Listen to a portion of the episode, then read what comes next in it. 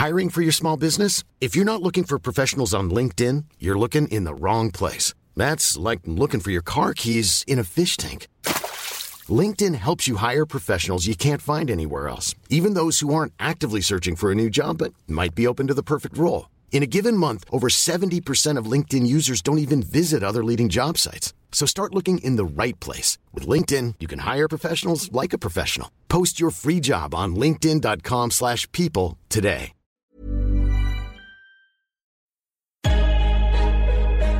Lock in defensively. And we get a stop going in the half. One, two, three. Attack, attack, attack.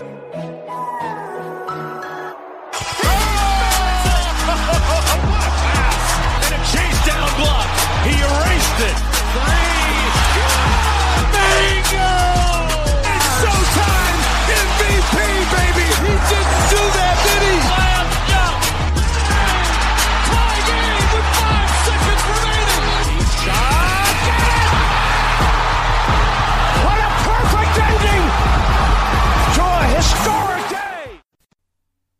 Salut à tous, très heureux de vous retrouver pour l'épisode numéro 100 du podcast Dunk Hebdo. Très très très heureux de vous retrouver pour cet épisode spécial, épisode spécial équipe renforcée. hein. vous commencez à connaître la chanson. Toute l'équipe est là, à l'exception de Nick Foles, Alan Guy, qu'on salue, qui est absent à le JM euh, et en pleine période pré-draft. hein, il est obligé de travailler. Avec moi, je vais les présenter dans l'ordre alphabétique pour éviter les jaloux, même s'il y a un chouchou. On commence par Arthur. Ça va Arthur? Ouais, ça va, salut tout le monde. Ensuite, il y a Antoine. Ça va Antoine? Salut Ben, ça va? Salut tout le monde? Jérémy. Ça va Jérémy? Salut à tous, ça va nickel. Pierre. Ça va Pierre? Salut Ben, salut tout le monde, ça va, ça va. Et Tom que je présente à T et pas à C comme chouchou. Ça va Tom? Lol, ça va les gars et vous? Le lynchage. Alors pour ça, en plus, euh, je suis pas, je suis pas verni avec les 16 défaites consécutives là. Honnêtement, je préférerais avoir 16 défaites consécutives avec euh, les Hornets et être, être dans ta situation, tu vois. Enfin bref. Alors pour cet épisode spécial, ce qu'on va faire, c'est que le podcast va se, va se découper en deux parties. On va d'abord répondre à vos questions, les questions qu'on a eues sur ces dernières semaines, et ensuite on va revenir sur le DH20. Vous vous en rappelez de ce projet-là d'il y a quelques mois de classer les 20 meilleurs joueurs euh, bah, de, de la ligue? On a enfin oui, enfin, c'est le mot. On a enfin récolté les données, on les a classés, les joueurs, et on va revenir sur ça en deuxième partie de cet épisode 100, parce qu'il y a certaines tendances qui sont intéressantes, surtout que le classement date d'il y a quelques mois, et les, la saison régulière pourrait venir changer un ce classement, notamment avec des joueurs comme je pense à, par exemple, entre Westbrook et Harden, le débat, désolé Pierre, mais peut se poser. Mais avant ça, on va revenir sur votre sur vos questions, pardon. Le, le podcast risque d'être très long, donc je perds pas de temps et on commence juste après la pause par vos questions. Vous écoutez le podcast Dunk Hebdo. Retrouvez-nous sur toutes les plateformes d'écoute comme SoundCloud, iTunes ou Podcast Addict, ainsi que sur les réseaux sociaux comme Facebook ou Twitter.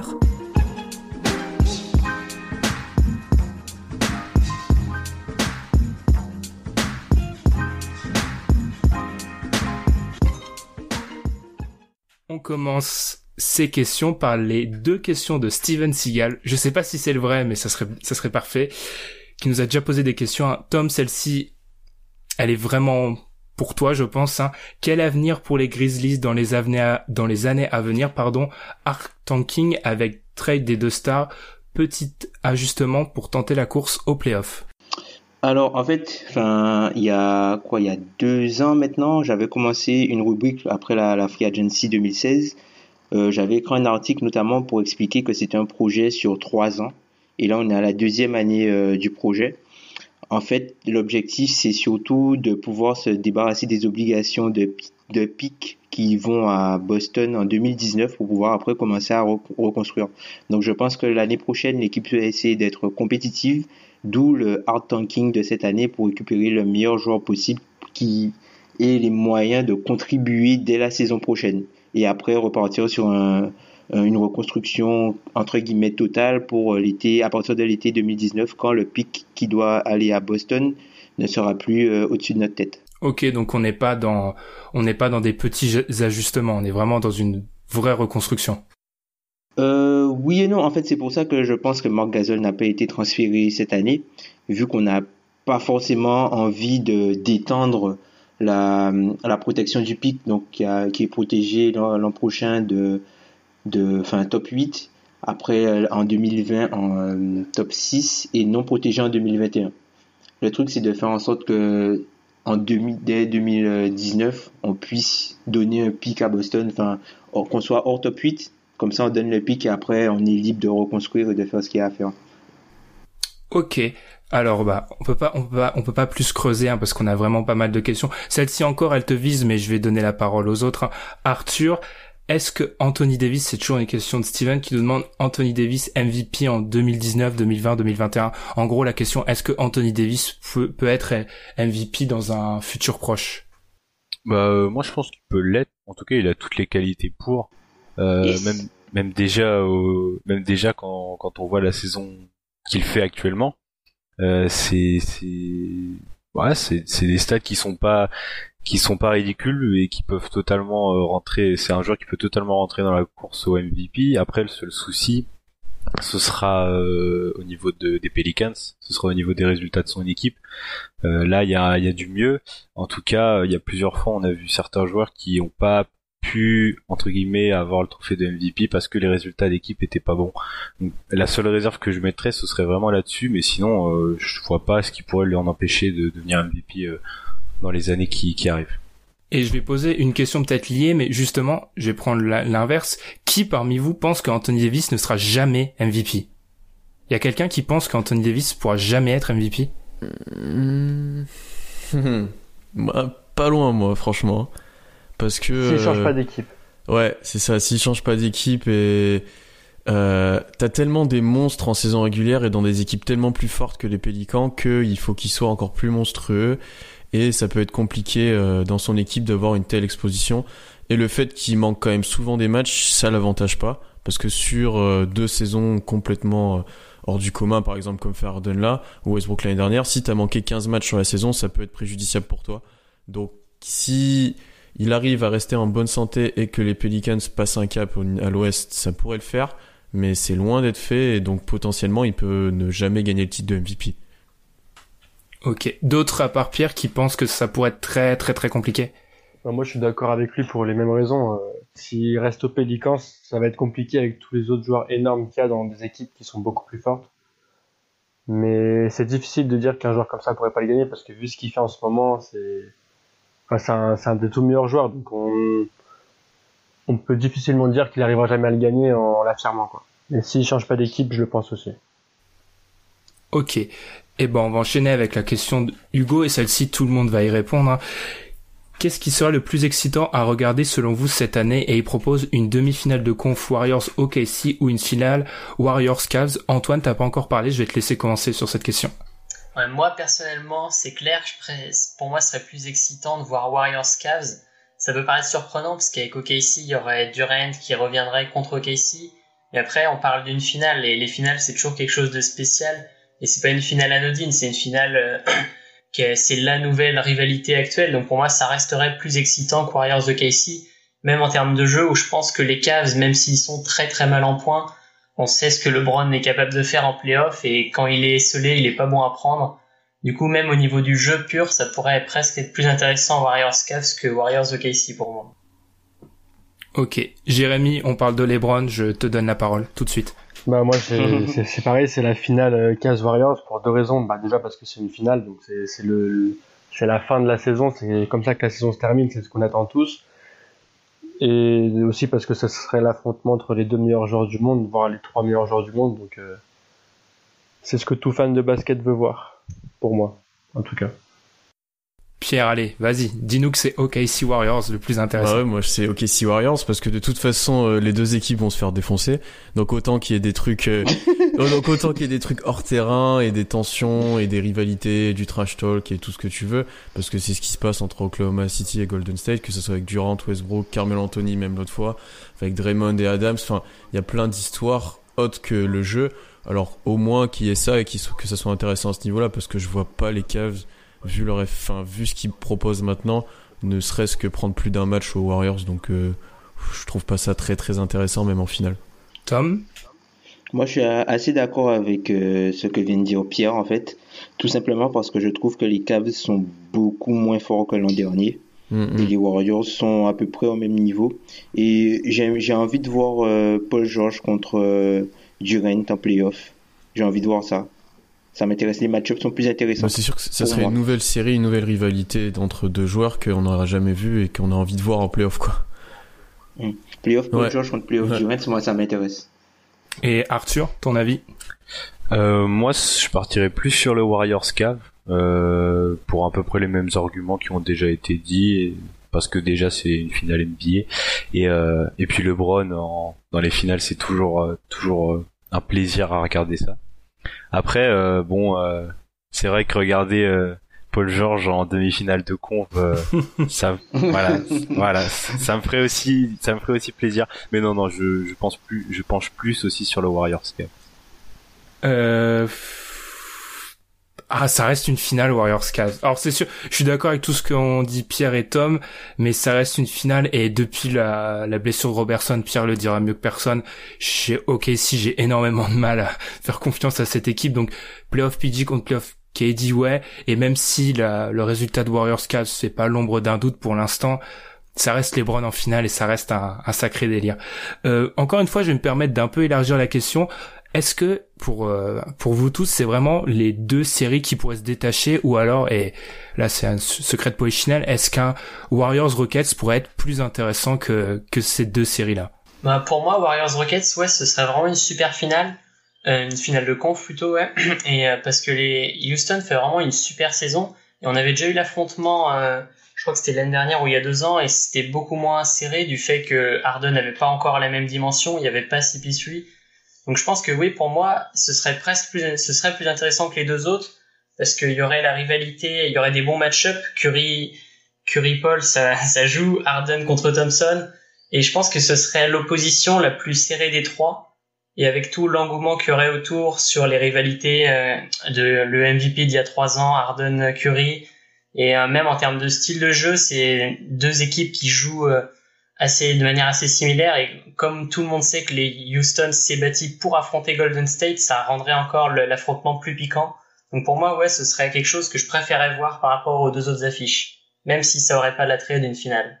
Je suis plutôt d'accord avec ça. Est-ce qu'il y a quelqu'un qui qui a un petit peu moins parce que c'est quand même une un potentiel affrontement qui commence à, à avoir de la hype, hein, il faut pas se cacher. Est-ce qu'il y a quelqu'un qui est un petit peu moins chaud sur le potentiel euh, Warriors Rockets qui quand même euh, semble s'écrire en finale de conf à, à l'Ouest? S'il y a quelqu'un qui parle maintenant, qui se taise à jamais. Non, c'est la plus, c'est les deux équipes, c'est les deux meilleures équipes de la ligue, donc forcément t'as envie de les voir euh, s'affronter. Même si pour moi les Rockets sont des limites qui feront qu'ils battront pas les Warriors, mais je pense qu'on en parlera plus James tard. Harden Je pense qu'on en parlera plus tard dans le podcast. Je crois qu'il y a d'autres questions dessus, donc. Euh... Mais c'est clairement c'est ce que t'as envie de voir, c'est les deux meilleures équipes. Alors celle-ci, encore une fois, je suis obligé. Il y a, il y a des questions où je suis obligé de la donner à quelqu'un. Celle-ci, c'est Jérémy qui a commencé forcément. Vous êtes le grand conseiller de LeBron James, ce qui est un petit peu le rêve de Jérémy.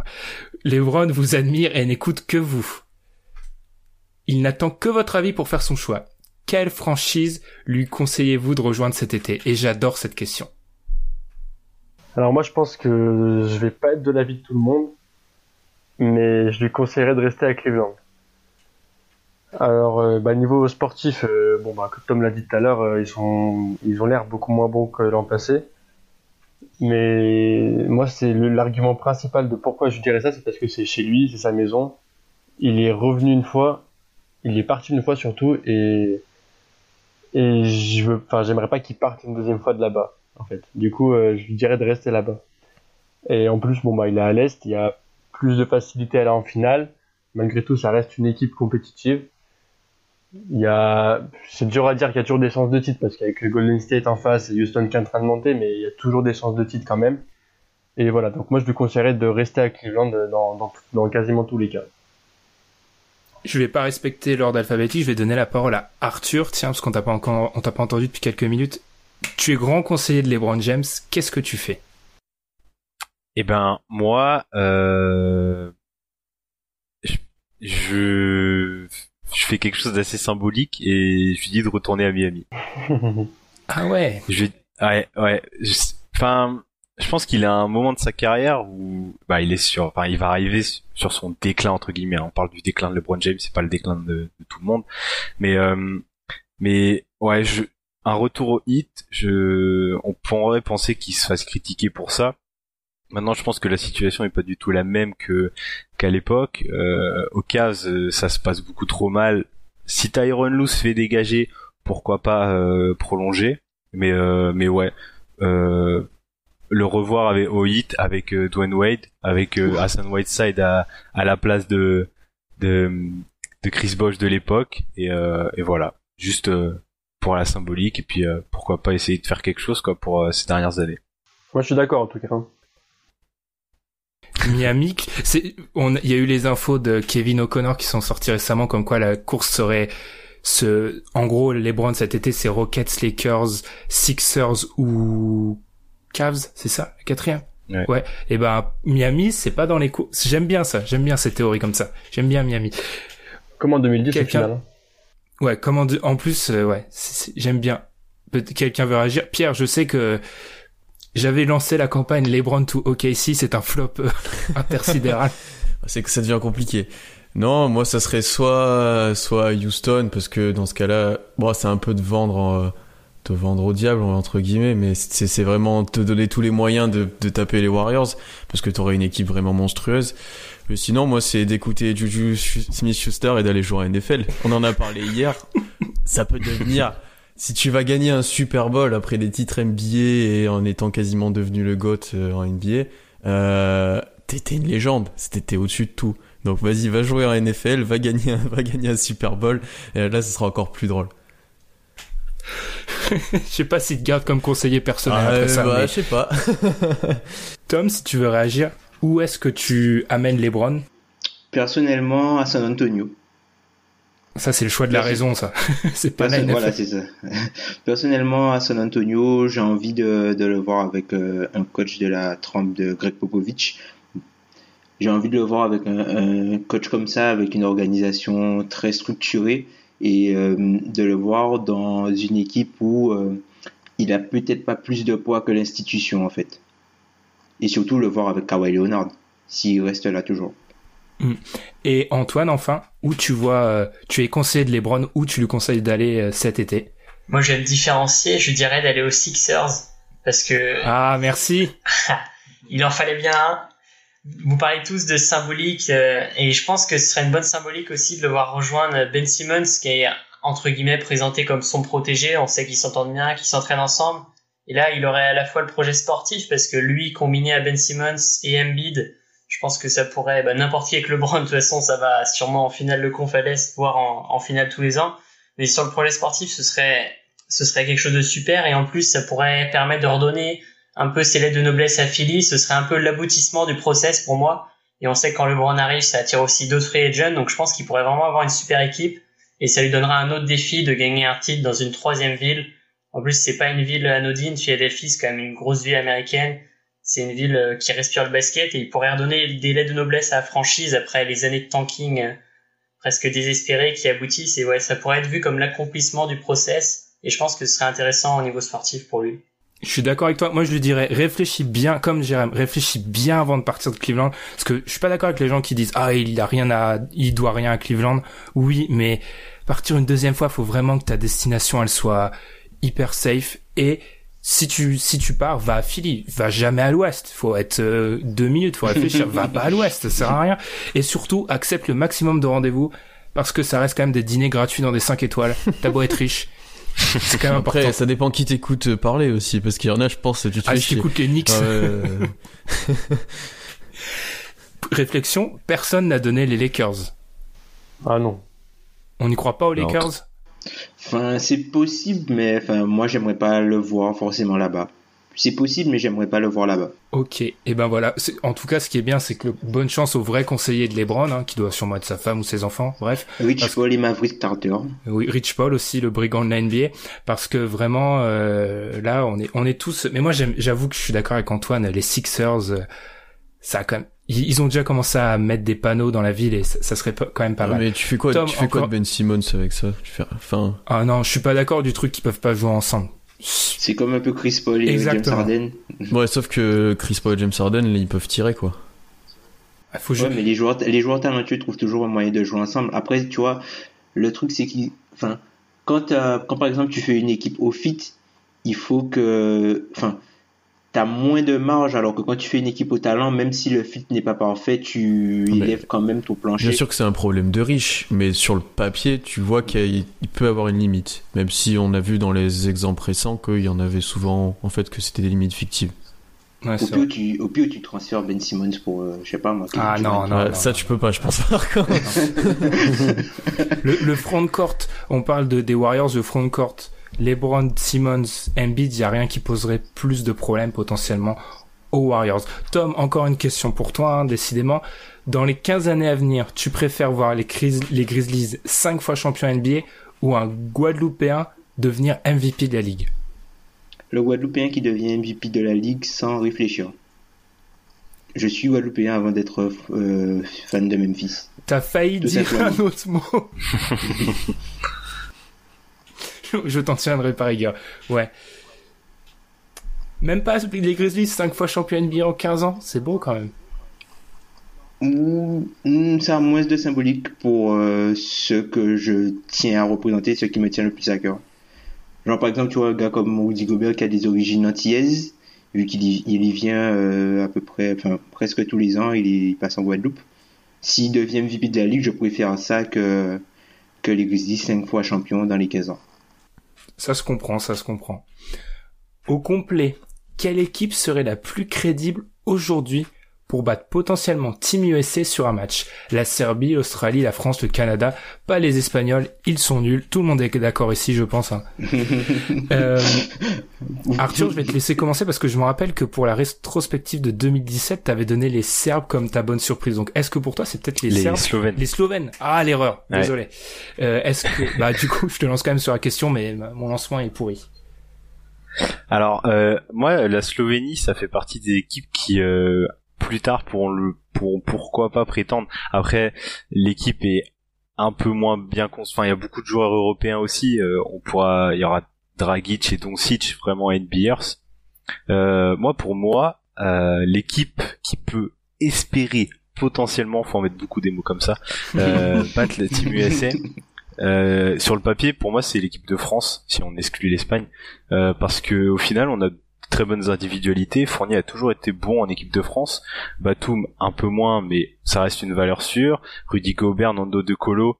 On a des joueurs voilà qui peuvent qui peuvent l'idée des qui peuvent l'idée l'équipe. Euh, Boris Dio pour euh, pour euh, pour faire pour pour gérer le vestiaire. Et, pour moi, vraiment la France, je trouve. Après, il faudrait que tout le monde soit là. On sait qu'il y a les soucis avec les équipes NBA, etc. Et que ça arrivera probablement jamais que tout le monde soit là. Et je trouve que vraiment, on a une équipe qui, euh, qui est clinquante, quoi. Ok. Antoine, t'en penses quoi? Est-ce que c'est les, est-ce qu'on est le plus grand danger euh, pour Team USA? Ouais, moi je pense aussi que c'est la France, mais après c'est vrai que ça arrivera jamais qu'on ait tous les mecs euh, libérés par leurs équipes NBA. Mais sur le papier, on a eu, on a l'équipe ouais la plus la plus à même de battre les États-Unis. Mais après, on sait que si dans l'éventualité où tous les joueurs seraient libérés, ça voudrait dire que les Américains aussi sont libérés. Donc là, ça nous avancerait pas plus. Quelqu'un, quelqu'un voit une autre sélection nationale comme plus grand danger des, des États-Unis? Peut-être le Canada à plus long terme? Ouais, moi j'ai le Canada. La Serbie, moi, j'ai le. Canada, moi. Moi j'avais la France aussi. Ok. La, la, la France, ouais. Ah, il y a quand même pas mal de France, ouais. Pierre, Moi, peut-être. moi j'ai plutôt la Serbie. La Serbie, peut-être. Bah, je vous laisse vous expliquer vous deux. Et ensuite, on enchaînera sur Serbie puis Canada. Pierre, peut-être commencer par le, le Canada. Ben, je suis d'accord avec euh, les arguments pour l'équipe de France, mais je vois trop de limites à cette équipe qui sont le poste de meneur de jeu et les limites offensives au scoring pour l'équipe de France. Ce qui sans par cœur, ce sera beaucoup plus compliqué de marquer. Déjà qu'on n'était pas une énorme attaque souvent. Et par contre, j'aime bien le projet du Canada avec quasiment que des joueurs NBA confirmés ou certains plutôt jeunes qui vont vite évoluer. Et euh, c'est ce qui pourra plus ressembler à un match NBA et à de la résistance physique NBA que les joueurs ont en face. Parce que pour moi, pour essayer de battre Team USA, il faut que tu, tu sois capable de résister euh, physiquement. Et c'est ce que la plupart des équipes européennes ou mondiales ne peuvent pas faire. Tom, sur la Serbie? Euh, moi, la Serbie, vraiment pour, euh, enfin, c'est une équipe qui, en termes de talent, a, je crois, de quoi matcher peut-être sur une mi-temps. Je pense que c'est l'équipe qui va pouvoir tenir plus longtemps. Alors, euh, Pierre a raison sur euh, ce qui est impact physique. Le Canada a des joueurs beaucoup plus physiques pour pouvoir résister physiquement à l'impact euh, des Américains.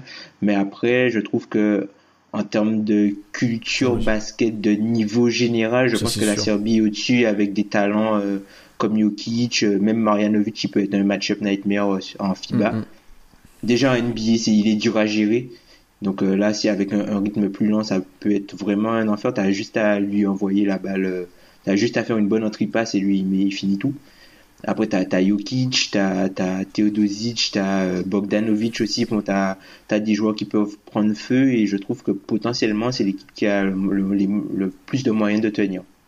Est-ce que le problème, on parle de talent, etc. Est-ce que le problème, peut-être Jérémy, t'as pas trop parlé là-dessus. Est-ce que le véritable problème, c'est qu'on parle de Serbie, certes, de France, de Canada, mais toutes ces équipes-là, quand on regarde les meilleurs joueurs internationaux, Giannis est grec, Jojo est, camerounais. Oula, j'ai failli me tromper. Euh, c'est peut-être pas ça le problème, c'est qu'aussi, faut, dans ce genre de cas, faut être mené par une mm. superstar et peut-être que les superstars non américaines sont pas dans les gros pays euh, de basket. c'est ça, il y en a pas, il y en a pas vraiment dans les gros, gros pays. Après, dans les propositions, il y avait quand même des, des potentiels euh, futurs superstars, par exemple euh, Simon sur Australie, Wiggins qui peut qui peut devenir un très gros joueur au Canada, même si bon, c'est pas au niveau de Giannis ou, ou autre, mais mais ouais, ça va être très important pour battre les États-Unis qui auront que des superstars sur le terrain qu'il y en a au moins une euh, qui, peut, qui puisse tenir le match euh, chez leurs adversaires, parce que bon, sinon ça va être euh, très compliqué. Après, sur un match, tout peut t'arriver, hein, mais peut-être une équipe d'artilleurs qui prend feu sur un match, ça, va, ça peut les battre. Mais sans super ça va être dur. l'équipe. Sinon, Jojo qui joue avec l'équipe de France. Là, ça peut être une solution. Ouais, ça, c'est... La raquette Jojo Gobert, bonne chance, mec. Je sais, le truc c'est que je sais pas, tu vois, pour, tu peux pas vraiment jouer avec deux grands, même si ce sont des grands Laissez-nous rêver, Tom. parce que, enfin, parce que regarde ce qui s'est passé en fait à l'Euro, on a vraiment eu le, on a vraiment eu le, la confirmation que la vitesse maintenant fait plus de mal que la taille. Ça fait, ça fait bizarre dit comme ça. La vitesse fait plus de mal que la taille en fait dans le jeu, euh, dans le jeu. Euh, Ouais, donc la Serbie, c'est pas si c'est ça la Serbie, sans être méchant, mais ils ont pas des joueurs vraiment rapides ni athlétiques. Ouais, c'est ça. Ben, bah, après, le truc, c'est, tu vois, par exemple, euh, la Slovénie, on a vu vraiment le contre-exemple, la façon dont ils ont euh, battu l'Espagne. En fait, ils les ont outrun. Enfin, l'Espagne jouait tout le temps avec deux grands et eux, ils faisaient énormément de drive and kick, du drive and kick, du drive and kick et l'Espagne ne pouvait pas, en fait. Et voilà, 3 vaut plus vite que 2 sur une échelle de 100 possessions. Bravo, ça c'est mathématiquement implacable. Mm. On va enchaîner par la dernière question d'Hugo. Est-ce que Harden peut encore se faire voler le oh. titre de MVP cette année? Par Lillard par exemple. On est en mi-mars, il reste une petite quinzaine de matchs de saison régulière de tête. Euh, est-ce que quelqu'un parmi vous pense que Harden peut encore se même si je suis pas d'accord sur le terme volé, est-ce que Harden peut encore euh, échouer à la deuxième place du MVP cette année? Non. Non, je pense pas non plus. Ouais, tout le monde est d'accord. Et là, le encore, euh, le encore, c'est encore euh, une autre année ou encore sur la fin de saison? C'est pas la même. Cette année, je pense. Ouais, c'est cette, année, cette année, ouais. Ouais, enfin, de toute façon, la réponse c'est la même, c'est non, je pense. Après, se faire voler, c'est dur. Enfin, Stephen Curry, il a pas volé le titre de MVP à James Harden, je trouve. Oula, non. non plus. Russell, Russell Westbrook, même si c'est assez discutable, mais c'est pas du vol, il enfin, il, en gros, il était pas moins méritant. Enfin, il était pas moins méritant. Ça s'est joué à pas grand chose, il était pas moins méritant. Enfin, se faire voler, c'est dur. Mais là, cette année, Harden, enfin, il est, largement. Est-ce qu'il, je pense même qu'il y a plus de chances qu'il soit MVP unanime qui se fasse passer devant. Ah, c'est sûr. Et ce que ce que je vous ai dit en off et on va enchaîner, c'est que il y a encore une fois, il y a souvent euh, les fans de Rockets à l'heure actuelle, ils sont très piquants parce qu'ils n'arrêtent pas à remettre en cause le MVP de Westbrook de l'année dernière. Faut faut passer. Enfin, bon, ça vient de la part d'un Gugus qui a parlé pendant des mois du rookie de l'année euh, que n'a pas eu Joel Embiid, certes, mais il faut quand même euh, passer, enfin, faut savoir tourner la page et voilà, faut se concentrer. Profitez plutôt que passer votre temps à dire qu'Ardon aurait dû MVP être MVP l'année dernière. Profitez de, la saison exceptionnelle de d'Arden et de l'équipe. Et je viens finir les messages d'Hugo qui nous dit, pour la centième, je voulais juste vous remercier une nouvelle fois pour tout votre investissement personnel pour le podcast, que ce soit financier avec le matos pour avoir un bon son, pour le temps passé et le travail que vous faites. Merci pour le kiff hebdo. Et ben, ça nous fait très plaisir. Merci beaucoup, Hugo. Merci Hugo. On enchaîne par une nouvelle question. Ça, ce sont des questions de Riyad qui nous demande comment classeriez-vous la carrière, stat individuelle et collectif NBA, carrière internationale de ces trois grands joueurs, Tony Parker, Dirk Nowitzki, Pogazol.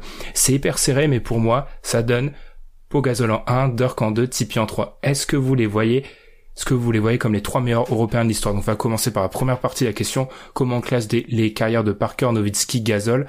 Arthur, je vais te laisser commencer par ce, cette épineuse question. Alors, euh, je pense qu'il faut quand même aussi délimiter les individuels et collectifs parce que quand on regarde les palmarès, euh, peut-être qu'individuellement, pour moi, ce sera Dirk. Euh, le, meilleur. Mais quand on regarde le palmarès, Tony Parker c'est quatre fois champion NBA, MVP des finales en 2007. En équipe nationale, c'est champion d'Europe junior, champion d'Europe en 2013. Et Pogazol, c'est euh, double champion NBA 2009 et 2010.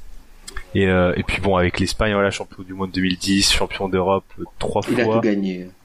Il a tout gagné, Pogazol. Euh, et pour moi, le plus complet des trois, euh, c'est lui, euh, mm-hmm. que ce soit individuellement ou collectivement. Euh, voilà, le mec a eu une carrière monumentale. Il a gagné en junior. Il a même gagné un, il a même gagné le championnat d'Espagne. Enfin, c'est, c'est, ça peut paraître bête, mais voilà, dans sa vie, dans sa carrière, il a tout remporté. Il a toujours été au top euh, de son niveau personnel. Ah là là, allez, les, mauvais souvenirs. Le, ouais, non, ce match, c'est, enfin, le match de Villeneuve d'Ascq, au final, c'est le, c'est l'exemple même de, de, de, la carrière de Pogazol. Hein. C'est, il a, réussi à porter son équipe euh, d'Espagne, il a réussi en NBA, donc euh, pour moi, ce sera lui. Euh, après, s'il faut faire un classement, deuxième, je mets Tipeee et troisième Dirk. Voilà. Ok, c'est vraiment ça peut-être le cœur de la question, Antoine, c'est donner Enfin, comment on évalue Moi, je sais, juste pour donner mon classement, moi, j'ai le classement inverse. J'ai Dirk en 1, parce que là, c'est ma fibre NBA, NBA qui parle. Le mec est MVP, MVP des finales, un des plus gros scores de l'histoire. Je sais, en fait, moi, je donne beaucoup plus de poids à ce qui se passe en NBA. C'est peut-être ça un peu le cœur de la question. Euh, comment on équilibre un peu tout ça Ouais, moi, je, honnêtement, je, vous avoue, je sais pas du tout comment les classer c'est vrai que Dirk c'est différent c'est vraiment plus individuel, mais après quand on regarde Tipeee, les quatre, titres NBA, si tu te concentres purement sur les titres, c'est vrai que Parker pourrait être premier, mais au final je dirais quand même Pao en premier, Parker derrière et Dirk en trois. Ce Dirk c'est vrai qu'il était incroyable, qu'il a, c'était un des premiers stretch forts, mais après un seul titre, en plus c'est contre Miami, donc pour moi ça passe, ça passe toujours pas. donc euh, je mettrais Pao et, et Parker devant tout le monde est d'accord en fait sur le, enfin, sauf moi pour mettre Pau premier. Non, non, pas moi. Ah bah vas-y Jérémy. Bah c'est comme t'as dit, moi je donne plus d'importance à la NBA qu'à l'international pour euh, pour les, les, carrières et classer des joueurs. Et quand on regarde la carrière de Dirk en NBA, c'est bah, monumental de longévité, de performance, de, de titres, parce que que ce soit bah, son titre en 2011 ou euh, les, les first team qu'il a, qu'il a eu. D'ailleurs, euh, Tipeee et Gasol n'ont jamais été first team, lui il a été quatre fois. Euh, donc il a tout, il a tout, il a, il a eu son titre, il a eu son MVP, il a eu son MVP des finales. Il est, enfin c'est, c'est une carrière monumentale et même si euh, à l'international il a pas eu grand chose, j'ai regardé du coup il a eu l'argent à l'Euro 2005 et le bronze au monde 2002. Mais il était MVP dans l'Euro aussi. Mais bon c'est pas c'est pas ouf niveau international je donne beaucoup plus d'importance à l'NBA, c'est pour ça que je le mets premier de ce classement. Moi aussi, Dirk. Dirk en 1, tout simplement parce que c'est lui qui a euh, le pic de niveau de jeu le plus haut parmi les trois. Hum. Et Pierre, ton classement? Non, moi je mets Pao en premier, Tipeee en 2 et Dirk en troisième. Comme euh, je rejoins vraiment ce qu'a dit Arthur sur euh, le, la manière générale dont Pau a dominé, que ce soit au niveau de l'Europe ou au niveau NBA, ce qu'il a montré, enfin les titres qu'il a gagnés. Après Tipeee en deux parce que je suis chauvin déjà. Et, euh, et parce que, euh, ouais, niveau collectif avec les Spurs Et même avec l'équipe de France, il a montré plus au final presque que, que, que Dirk. Après, Dirk a loin, était loin d'être aidé avec euh, l'équipe d'Allemagne. Il avait loin, il n'avait pas une, meilleure, une équipe aussi bonne que l'Espagne ou la France. Mais voilà. Puis après, c'est question d'affectif aussi. Euh, Dirk, c'est pas mon joueur préféré personnellement. Donc... Ok, je vais rester avec toi, Pierre. Hashtag le coach. Pourquoi les coachs NBA n'utilisent pas plus la défense individuelle stricte, tout terrain ou la zone presse? Pourtant, on voit que quand les matchs sont serrés et qu'ils font sur les dernières enfin bref, qui font ça sur les dernières tentatives régulièrement, ça donne des, des bonnes actions, perte de balles, appel de temps mort, etc. Euh, alors moi j'ai dégagé trois points de, de pourquoi il ne faisait pas carrément. ça. Le premier, le, la française. Le, premier c'est la fatigue. Euh, déjà faire 48 minutes de zone presse ou de surtout de défense tout terrain indiv, c'est dur, très dur quand tu joues 80 des matchs la saison plus les playoffs. Je vois mal demander demander les coachs aux joueurs NBA de faire ça surtout en saison régulière quand certains joueurs s'en foutent complètement. Euh, après, le deuxième point, c'est niveau concentration et fatigue mentale. Parce que une zone presse, c'est une défense à 5, c'est de la zone. Y a un joueur qui est pas concerné ou qui est pas en place ou pas, qui n'assure pas le repli défensif et qui se place pas correctement, tu prends deux points derrière. Donc ça demande vraiment de la rigueur. Et la plupart des équipes NBA, euh, surtout les équipes qui tankent, sont incapables de faire ça. Et surtout, c'est par rapport aux adversaires je vois mal comment tu peux défendre euh, un 5 NBA avec une presse. Il suffit déjà que tu un meneur type Westbrook euh, ou mm, ultra mm. physique comme ça, c'est indéfendable. Si tu un meneur aussi qui bannit la balle comme Kerry, tu peux pas faire. Et maintenant que les ailiers et même les pivots manient beaucoup mieux la balle, euh, tu gagneras beaucoup moins de ballons. Et au contraire, tu peux être très vite sanctionné. Alors oui, ça peut entraîner une prise d'un temps mort au début, juste histoire de mettre en place comment tu attaques la zone presse, mais derrière, tu peux prendre rapidement des points. Alors tu peux faire ça juste une action qui prenne temps mort et tu arrêtes après. Mais en soi, euh, c'est pas des plus utiles. Donc euh, je pense pas que ça soit une solution viable et on n'est pas en champion universitaire, les joueurs sont capables de d'attaquer correctement. Les joueurs sont bons. Voilà, tout simplement. Bah, j'ai rien à rajouter. Je sais pas si quelqu'un. Moi non plus. Ouais, il a tout dit. Non plus. Ouais. Non, non, il a tout dit. Euh, oh, j'avais même préparé un truc sur le système des de Houston, mais ça vaut pas ça vaut pas le coup d'être dit après cette magnifique bravo Pierre, magnifique euh, merci, merci. démonstration. le coach. Pensez-vous que ces joueurs deviendront des Hall of Famer. Riyad nous propose, pardon, Riyad nous propose Ginobili, Carter et encore Pogazol, si oui, pensez-vous que ça sera des first round? Alors là, ce que je pense que tu voulais dire, c'est first ballot, ou qui pourront ou qui profiteront éventuellement d'une d'une cuvée là moins relevée. Euh, first ballot, pour ceux qui sont pas au courant, c'est juste quand tu entres le fame la première année de ton éligibilité. J'ai réussi à le dire, c'est très bien. Ginobili, Carter, Pogazol, on va peut-être les prendre euh, un par un. Ginobili, Antoine, est-ce que tu le vois comme un Hall of Famer? Ouais, largement. Pour moi, c'est un Hall of Famer. Il a les résultats, il a il a l'impact, il a tout, il a le charisme aussi parce que c'est c'est une question de jeu mais c'est aussi une question d'image un petit peu. Donc euh, pour moi, il sera clairement le famer. C'est pas pour moi, c'est pas certain qu'il soit first ballot, ça dépendra de de qui a le jour l'année de son éligibilité, de sa première éligibilité, mais pour moi, il est Hall of Famer sans conteste. Ok, je pense que là tout le monde est d'accord pour dire que Ginobili est Hall of Famer. Ah oui, largement. Mais d'ailleurs, ah d'ailleurs entre Poe, Dirk et Tipeee, les trois, les trois sont Hall of Famer aussi. Aussi. Et, first ballot, je pense. Et par rapport à ce qu'a dit Antoine, je suis d'accord avec lui. Ginobili, first ballot. Par rapport à ces histoires de first ballot, ce qu'on va se dire pour être sur le même, enfin sur la même longueur d'onde, c'est qu'on prend, on prend une année basique en gros. On va pas prendre une année où c'est hyper relevé, une année où il y a personne. On prend une année classique. Est-ce que dans une année classique, Ginobili rentre first ballot, première année d'éligibilité au Hall of Fame? Oui. Moi, je pense que oui. Bah, il y a qui en même temps potentiellement que lui? C'est ça, quoi. Parce que tu es éligible 3 ans, je crois, après la fin de ta carrière. L'annonce de la fin de ta carrière. C'est pas 5 Non, ça a été ravancé, je crois. Ah. ah ouais, ok. Bah dans 3 ans, oui, il risque. Moi, je suis plutôt d'accord avec Antoine. Je sais pas si ça va être ric-rac. Après, il faut savoir que le Hall of Fame compte aussi ta carrière internationale.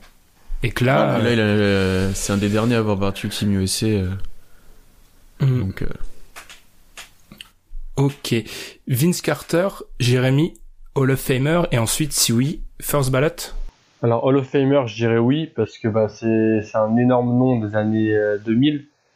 Euh, Et pour tout ce qu'il a fait euh, aussi de spectaculaire au niveau du dunk, mine de rien, c'est important aussi l'image du joueur. Il a une image comme ça qui est celle du peut-être meilleur dunker de, NBA. Et pour moi, c'est important, même s'il n'y a pas euh, niveau niveau récompense collective, il n'y a pas vraiment euh, grand chose au niveau NBA, mais bon, au niveau du joueur, pour moi, ouais, il a la place sur le Fame. Après, euh, first ballot, ça dépend aussi pareil de la QV, mais comme ça, euh, je dirais oui aussi.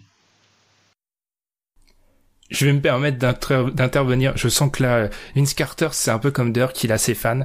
Donc là, je me, je prends un risque, mais pour moi, il y est pas. Parce que j'ai été What? voir, il y est pas, Tom. Un rookie de l'année, ok. Dunk contest, ok. Il a jamais fait une All NBA First Team et il a été dans la Second Team une fois, dans la troisième une fois. C'est faible. Alors je sais, il y a la longéti- C'est la longévité. voilà, j'ai ça, en énormément fait. de mal avec les mots qui finissent par T. hein. Je, je crois que ça, ça, ça s'entend. Il y a ça, et il y a aussi, je comprends, euh, c'est l'aspect hyper spectaculaire, comme l'a dit Jérém, mais non, il est pas, il est Hall of Famer, oui, mais First Ballot, c'est quand même, euh, c'est quelque chose. Et Carter, je suis désolé, il est pas First Ballot Hall of Famer. Tu vois, je pense que si, tu vois, s'il avait arrêté, enfin, tes arguments se tiennent et, enfin, c'est totalement logique que tu penses comme ça, hein. enfin, c'est pas, c'est pas gênant. Après, peut-être que moi, le fait que je sois un peu, euh, c'est peut-être mon côté vieux con, en fait. Comme j'ai, enfin, grandi un peu avec euh, Vince Carter. Mais, en fait, s'il avait arrêté sa carrière il y a 5 ans, je pense que là, il, il aurait été limite, mais le fait qu'il joue encore en NBA à 41 ans, enfin, c'est, Ah, si C'est ça. André Miller, il est Hall of Famer aussi. Ah. non, mais c'est pas la même chose, c'est pas la même chose. Non, je pas sais, oui, j'exagère, mais pour moi, la longévité, longévité, ah, La longévité. longévité, c'est pas possible. Longévité. Pour toi, c'est moins important que le C'est beau, mais c'est ta carrière aussi au bout d'un moment. C'est ce qui va se poser avec. euh, C'est horrible de se dire, mais c'est la question qui va se poser avec des mecs comme Derrick Rose, où beaucoup le voient pas au Hall of Fame. Certains diront qu'il a quand même son pic, il est très très très haut, là où Carter, c'est un très très gros- bon joueur, un joueur important dans l'histoire de la NBA. Son pic, euh, il est pas super haut. Je suis désolé. Hein. Ouais, mais Mm. après, le, le pic de Rose, ça a été un an, quoi. Ouais, ouais, c'est pour ça l'exemple ouais. est extrême, comme André Miller. Ouais. Je suis jamais dans la retenue, mais je sais pas. Qu'est-ce qu'en pensent les autres, euh, Arthur? Je sais pas ce que t'as à dire sur. euh, Je précise qu'il est Hall of Famer sans conteste, mais il est pas Mm. first ballot. Moi, je suis assez d'accord avec ce que tu as dit. Je le vois, au le Fame, bien sûr, le Famer. Mais euh, pareil, le le le- l'argument de la longévité, j'ai un peu de mal pour qu'il passe first ballot. Euh, c'est c'est un aspect euh, non négligeable. Le sa carrière aussi, le aussi le fait qu'il est, euh, comme on l'a dit, le le fait qu'il est un peu popularisé tous ces dunks impressionnants, etc. Ça va jouer. Mais pour moi, dans une QV assez classique, euh, je le vois pas passer first ballot. Après, euh, Hall of Fame, Hall of Famer, ça, y a pas de, y a pas de souci. Mais je suis assez d'accord avec ce que tu as dit. Donc, en gros, si, si par exemple, on, on, on trace une ligne à, par exemple, Chris Webber, vous pensez qu'il passe après ou avant? Ah, Chris Webber, Chris Webber, il a été first ballot et pff, il a été first ballot, Chris Webber. On est d'accord. Maintenant, il est pas au Hall of Fame, Chris Webber. hein. Il est pas encore rentré? Non, non, non, non. Il a toujours son dossier qui attend. Ah ouais. Chaque Oui, fois, il se après, je pense que c'est là, il y a des contentieux avec la ligue. Enfin bref, euh... il est au-dessus, mais alors encore une fois, hein, ça peut ceux qui sont pas au courant du Hall of Fame, qui suivent pas, ça peut leur paraître des débats stupides, mais first ballot, ça First veut dire ballot, quelque ouais, chose. vrai que, ouais, c'est vrai. Et, allez, encore une fois, je vais prendre un exemple extrême. Dwight Howard sera pas first ballot Hall of Famer. Dites-moi en quoi la carrière de Dwight Howard, elle est moins méritante que celle de, de Carter. Si, parce, si, c'est parce qu'il prend des, des 3 points au All-Star Game. si, si, j'allais dire, si Jimmy Carter, n'importe quoi, si Vince Carter est first ballot Hall of Famer, Carmelo Anthony y est, Dwight Howard y est. Tu peux pas défendre les deux autres comme non first ballot et après, c'est la porte ouverte à tout. Hum. Après, Melo, il y a des chances qu'il soit first ballot avec Team USA. Et le nombre, euh, les- les- le camion de points qu'il a mis. Enfin bref, on va pas rester là-dessus. Je- Mais c'est vrai que c'est, Carter, c'est, c'est intéressant comme débat. C'est vraiment intéressant. Et Ouais, moi je pense que c'est ça le souci. Si on, si on part du principe que Carter est first ballot, au final après, il y a beaucoup, Ouais. beaucoup de monde qui peut prétendre Ouais, être first ça. ballot. Et pour moi, faut que ça, c'est vraiment, le first ballot, c'est vraiment genre quelque chose de symbolique. C'est, c'est les mecs euh, qui, qui, voilà, qui sont au-dessus du niveau de Vince Carter, même si je j'enlève rien à son niveau, attention. Mais euh, faut vraiment que ça reste une symbolique. Et si on commence à, à mettre des mecs comme Vince Carter, Force Ballot, ça va un peu dénaturer euh, le mythe de la chose. Après, le truc, c'est que Carter, c'est vraiment le, la longévité qui ajoute. Euh, hmm. C'est vraiment la longévité qui ajoute le truc parce que tu vois, Carter, s'il avait arrêté sa carrière il y a 5 ans, je pense pas qu'il aurait été même considéré comme un Hall of Famer. Ouais, c'est vrai, mais du coup, du coup après, euh, tous ceux qui au final ont une bonne carrière et de la longévité, ils, pourraient être légitimes de passer first ballot, alors que je trouve pas que ça soit assez euh, fort pour euh, pour le Il passer. Ça c'est first ballot. c'est comme ça remonte ça remonte pour nous, mais quand Robert Parrish il va au, Hall of Fame, Robert Parrish il est au Hall of Famer, je suis pratiquement sûr de ça, sans vérifier. Euh, est-ce que sa longévité, alors lui, la longévité, elle est extrême. Est-ce que c'est vraiment l'argument premier qu'on ressort pour le mettre au Hall of Fame? Je pense pas. Non, mais c'est Robert Parrish aussi. Oui, oui, je vois ce que tu veux dire, mais c'est c'est cool, hein. c'est un élément à prendre en compte, mais ça doit pas être le critère déterminant. Euh, t'as fait 20 ans de carrière, tu vas au Hall of Fame. Enfin, enfin bref, on a beaucoup passé beaucoup de temps sur Carter. Peut-être finir avec Pau Gasol. Je sais pas si Jérémy ou Antoine veulent en parler. Pau Gasol, Hall of. Vu ce qu'on a dit avant et les classements d'avant, je pense qu'on est tous d'accord pour dire oui et oui, carrément. Peut, peut-être Force Ballot. Ah pas peut-être. Hein. Oui, pour moi en tout cas oui. Avec en plus hein, là la carrière internationale, elle va compter beaucoup beaucoup tout ce qu'il a gagné. Donc ouais, ouais, Hall of Fame et sûrement First Ballot. La même. Antoine, d'accord. Ok. Et eh ben nous, on va marquer une première petite pause hein, dans ce long podcast numéro 100 et on se retrouve juste après la pause pour la suite des questions.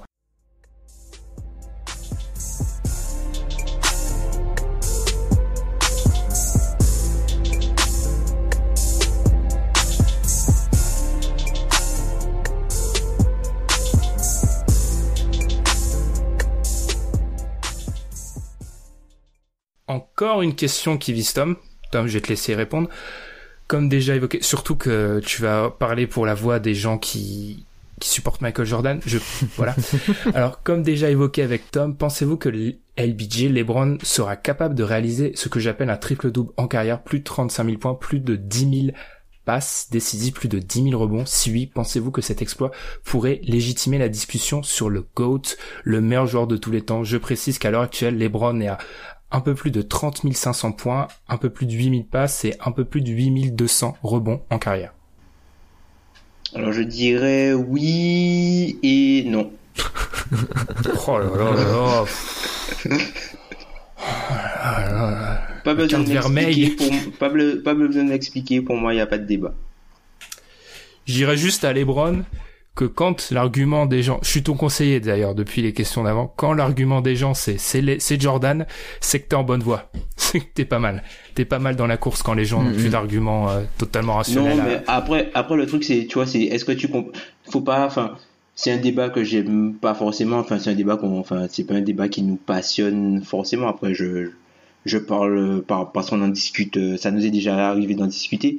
Mais en fait je pense que euh, on peut, je, on peut peut-être, enfin, je pense que c'est possible de dire que euh, LeBron James est peut-être un meilleur basketteur que Michael Jordan, enfin, all around, ou même basketteur en général, globalement, mais peut-être que la carrière de Michael Jordan est supérieure à celle de LeBron James.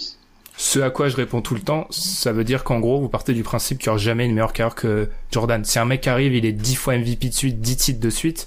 Bah oui, ça, va être meilleur. D'accord, ok. Donc la carrière de, de, de mince, Bill Russell est meilleure que celle de Michael Jordan. Peut-être. Sûrement même. Il y a plus de titres. bah non, c'est pas une histoire de titres. Enfin, c'est pas, c'est pas binaire. Enfin bon. Ah, j'adore, j'adore, j'adore défendre le, le camp inverse de la personne à qui je parle dans ce débat, c'est génial. Enfin bref, euh, Jérémy, peut-être un truc à dire sur les Browns. Je suis obligé de te donner la parole. Euh, bah, sur la première question, s'il en est capable, oui, parce que ça collera avec 36-37 ans à peu près, euh, s'il continue à un rythme de, on va dire 23 points, 7 rebonds, 7 passes, donc euh, il peut largement le faire. Après, sur la question de légitimer la discussion sur le GOAT, j'aime pas trop cette discussion, quoi, parce qu'il y a, enfin, il y a pas besoin, déjà, il y a pas besoin de légitimer sa, sa carrière, on va dire. C'est pas ça qui ferait, qui permettrait de légitimer sa carrière et qui ferait qu'il fasse partie des plus grands. Après, euh, question de GOAT, euh, passer devant Jordan et tout, ça reste des débats euh, assez, euh, subjectif, j'allais dire objectif. Donc bon, j'ai pas trop donné mon avis sur euh, sur ça. Arthur, Antoine, des choses à rajouter là-dessus, euh, la fameuse discussion du, du GOAT? Euh, non, vous avez, ouais, non, vous avez tout dit. Je, je, suis un peu pareil moi sur ce débat. J'ai un peu de mal.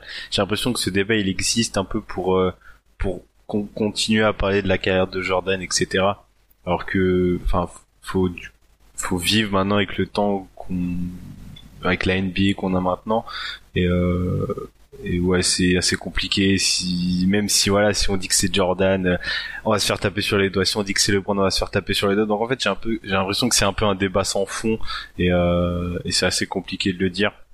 Pareil pour après pour les stats de LeBron euh, ouais il y a pas de souci. S'il reste dans ses standards il le fera il le fera dans dans 3 à 4 ans maintenant, mais, euh, mais voilà. Si on raisonne en termes de carrière NBA, on peut prendre en compte la carrière de dirigeant de Michael où c'est un petit fiasco, donc si LeBron prend une équipe, il y aura peut-être quelque chose pour départager.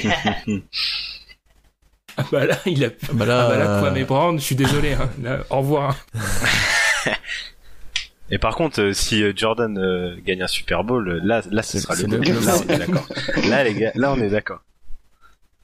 Ah ouais, là c'est non non, ces discussions sont toujours très marrantes et elles permettent quand même à Skip Bayless de toujours avoir une carrière. Donc merci pour ça.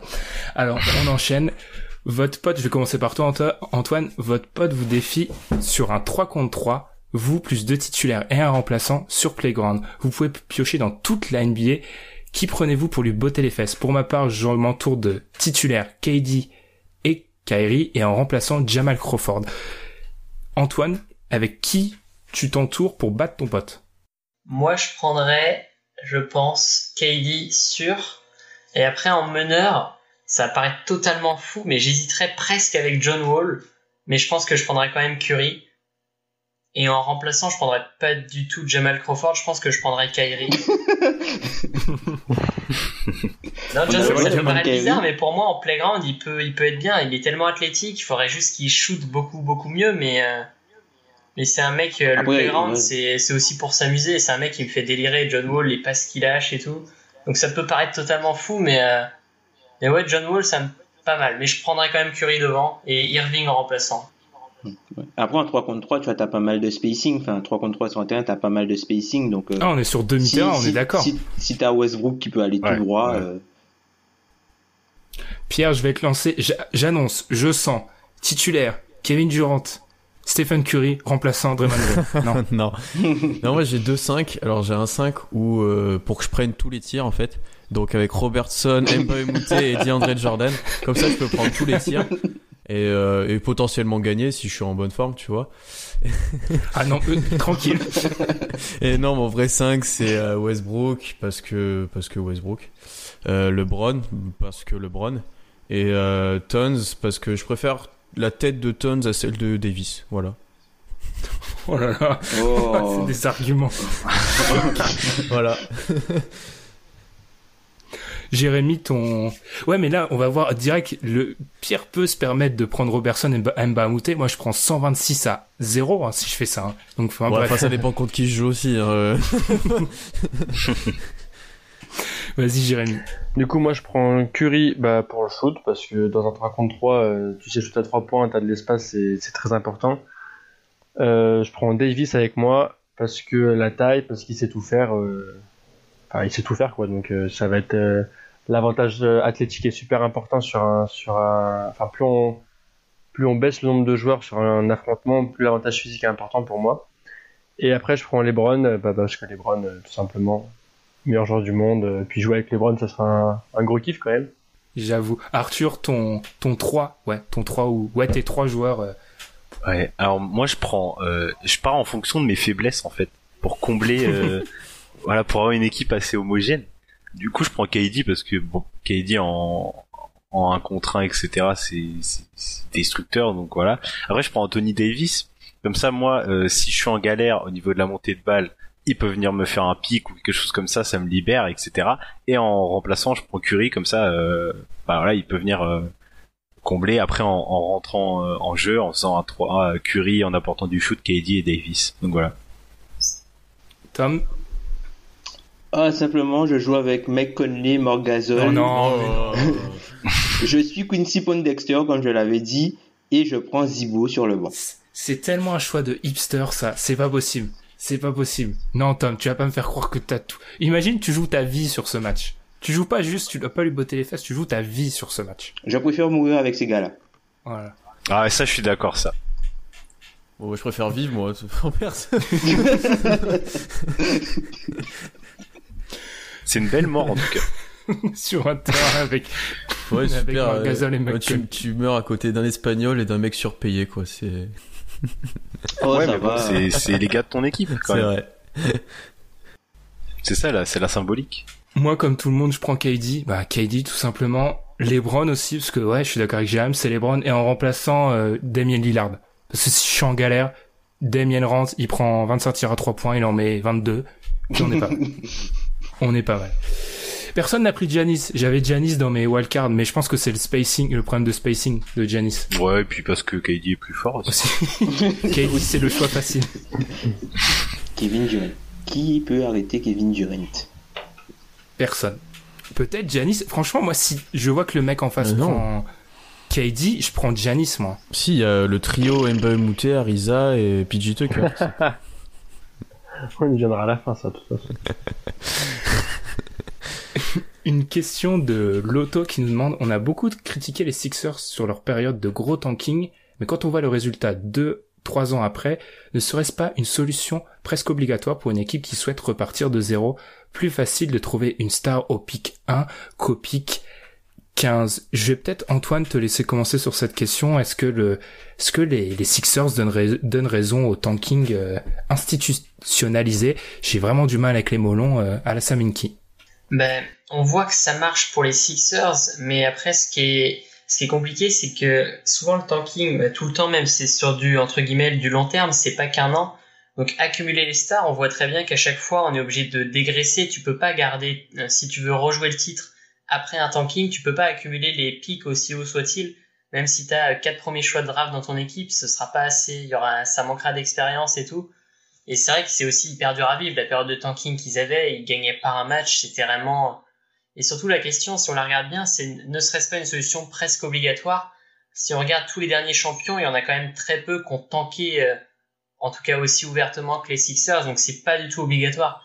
C'est quelque chose qui peut marcher. On le voit avec les Sixers, mais il faut aussi tomber sur des drafts avec des talents incroyables. Il faut que que les billes de la loterie tombent dans du bon côté. Il y a quand même beaucoup, beaucoup, beaucoup de facteurs inconnus sur le tanking, euh, sur le tanking pour espérer retrouver les sommets. Donc euh, ça, ça peut être un chemin obligatoire, mais mais je pense pas du tout justement que ce soit obligatoire et plutôt que c'est quelque chose qui peut marcher à l'occasion, mais il faut vraiment un tel alignement des planètes que à mon avis les Sixers c'est plutôt une anomalie que la vérité du tanking.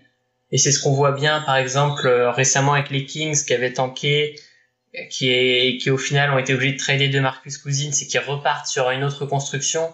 Le risque c'est de tomber dans un cercle vicieux de reconstruction parce que quand on commence à tanker, on n'est plus du tout attirant et donc le tanking reste la seule solution, mais tant que ça marche pas, c'est très compliqué. Donc pour moi, c'est pas du tout la solution obligatoire, même si ça peut marcher à l'occasion.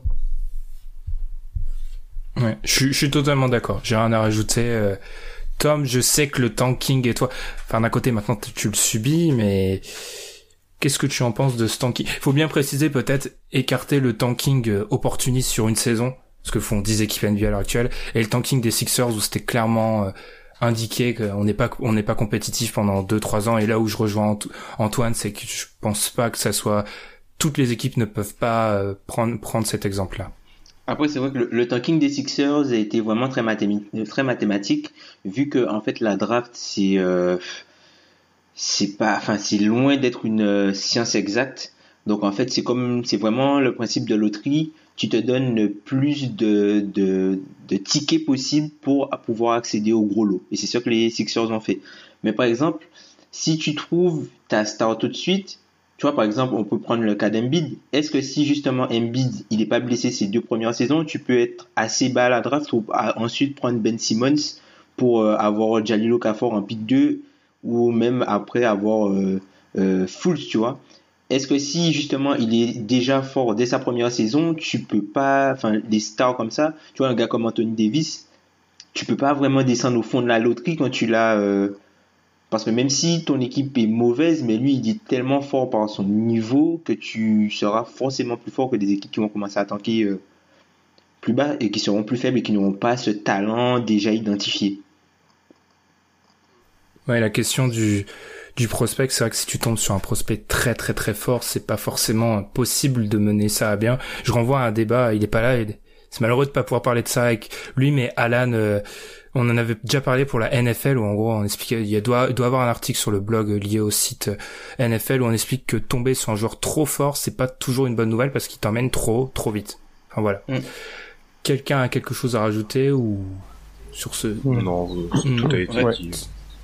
Sur le gros tanking. C'est vrai qu'on risque peut-être pas de voir quelque chose comparable aux Sixers, mais c'est bien de se dire qu'on a au moins vu ça et avec tout ce que ça a déclenché comme rage et tout ce que ça déclenche actuellement comme retournement de veste. Il faut avouer que c'est quand même plaisant de voir euh, des gens euh, tomber amoureux de ces Sixers qui le détruisaient il y a euh, quoi un an et demi de ça. Bref. Pac le Rouge qui nous demande comment est-il intellu Déjà, j'arrive pas à dire le mot, donc ça commence bien. Intellectuellement possible, j'exclus la cécité temporaire de dire que Fox est le rookie qui a le plus prouvé cette saison. Alors, celle-ci, on va, je pense que Pierre et moi, on va répondre vu qu'on est visé, ça renvoie au podcast sur les Kings de la semaine dernière. Je sais pas si tu veux commencer, Pierre. Comme tu veux.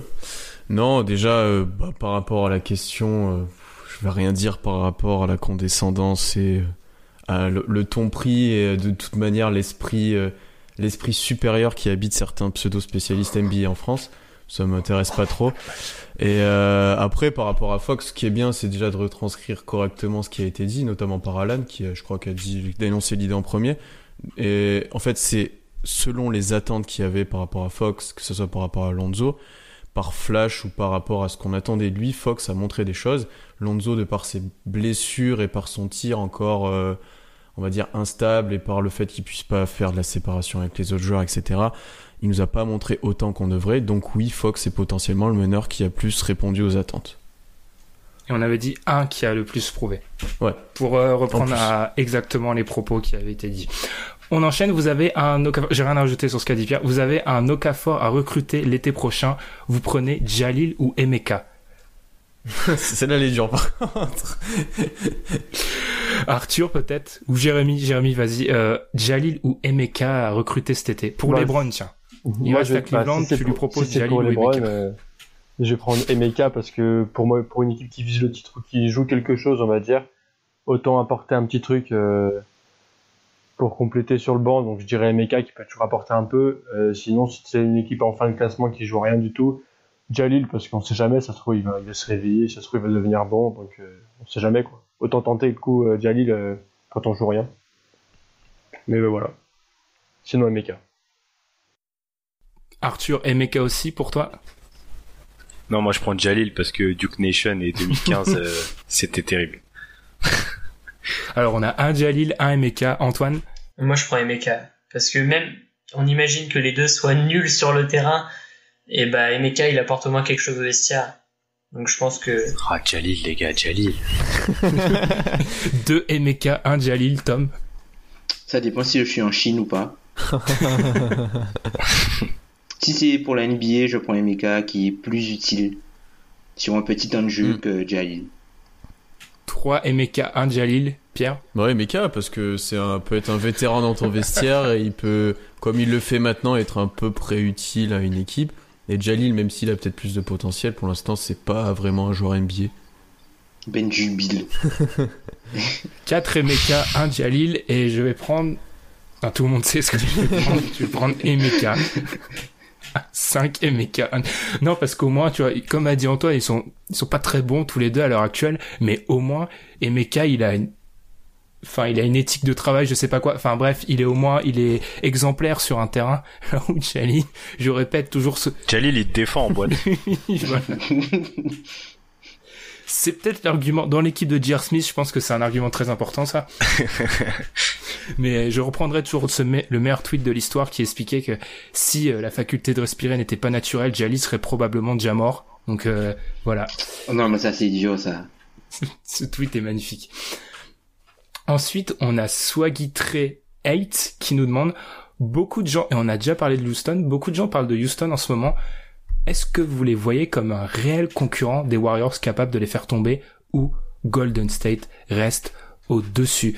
Qui veut commencer par ce sacré, sacré question? Parce que c'est le débat chaud actuellement en NBA. Houston, est-ce qu'on y croit vraiment? Qui vit les Rockets qui viennent de perdre dans un gros, gros, gros match contre les Raptors?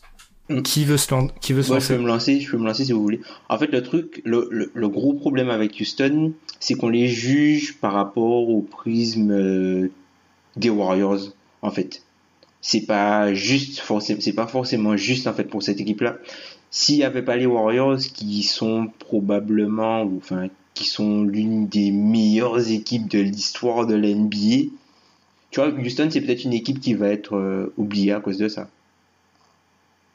Je suis d'accord, mais la question c'est bien est-ce qu'ils peuvent être un réel concurrent aux Warriors? Donc là, en, en l'occurrence, c'est pas, c'est pas, c'est pas dur de les juger Ouais. vis-à-vis de ça quand on les. Réel, concu- réel concurrent, oui, mais les Warriors sont pour moi bien au-dessus. Ok, on va. Je vais peut-être transformer la question pour euh, que ça aille pas plus vite, mais que tout le monde puisse parler. Si à l'heure actuelle il y a une série, Curry revient, parce que Curry est actuellement blessé, Curry revient. Allez, je vais te donner la parole, Arthur. Tu vois que la série en combien? 4-1, 4-0, 4-2, 4-3 Donc avec avec Curry. avec Curry. Tout le monde, tout le monde est à peu près en bonne santé. Hmm. 4-3. 4-3 Ah ouais. pour les Warriors. Ouais, ouais.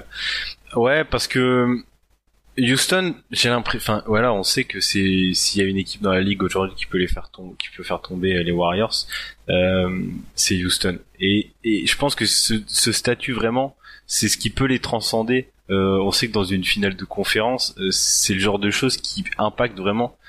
Et, et pour moi, ça peut, enfin, ça peut aller jusqu'en 4-3. Mais après, bon, les Warriors sont, iront au bout et seront champions NBA. Mais euh, je vois vraiment un 4-3 passer euh, de par, euh, de par le niveau affiché par, euh, par Houston. Et puis les Warriors ont jamais été si dominants que ça dans les, dans les matchs de, de, de playoff en conférence. Donc euh, c'est ce qui me pousse à dire 4-3. Donc, du coup, tu vois, les, tu vois les Warriors euh, aller gagner le match 7 du coup à Houston. Bon, tu sais pas s'ils seront premiers Oui. après.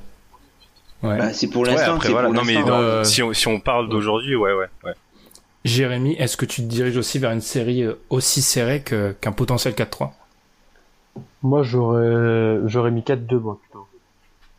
Parce que, bah, les Warriors, même si Houston, ça reste le concurrent le plus sérieux, euh, les Warriors, ils sont vraiment au-dessus et, et je vois pas, euh, je vois pas Houston, euh, je vois pas les, pardon, je vois pas Houston aller gagner 3 matchs contre Golden State en playoff.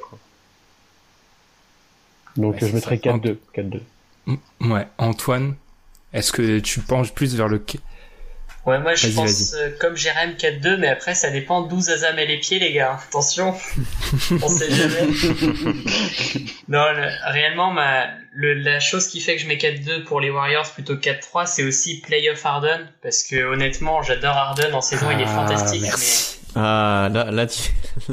La Ben Jubile du Euh, là, ouais. après, là, là, c'est.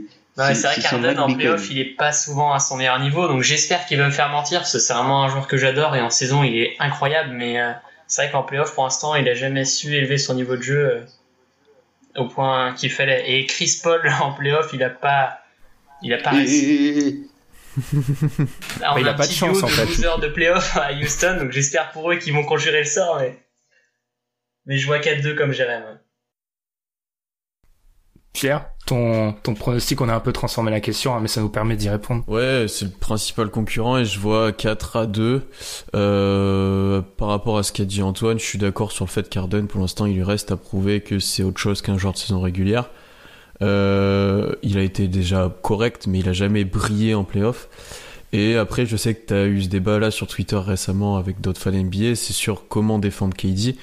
Euh, qui actuellement KD pourrait potentiellement même sera la première option des Warriors je pense en playoff euh, parce qu'il est juste injouable.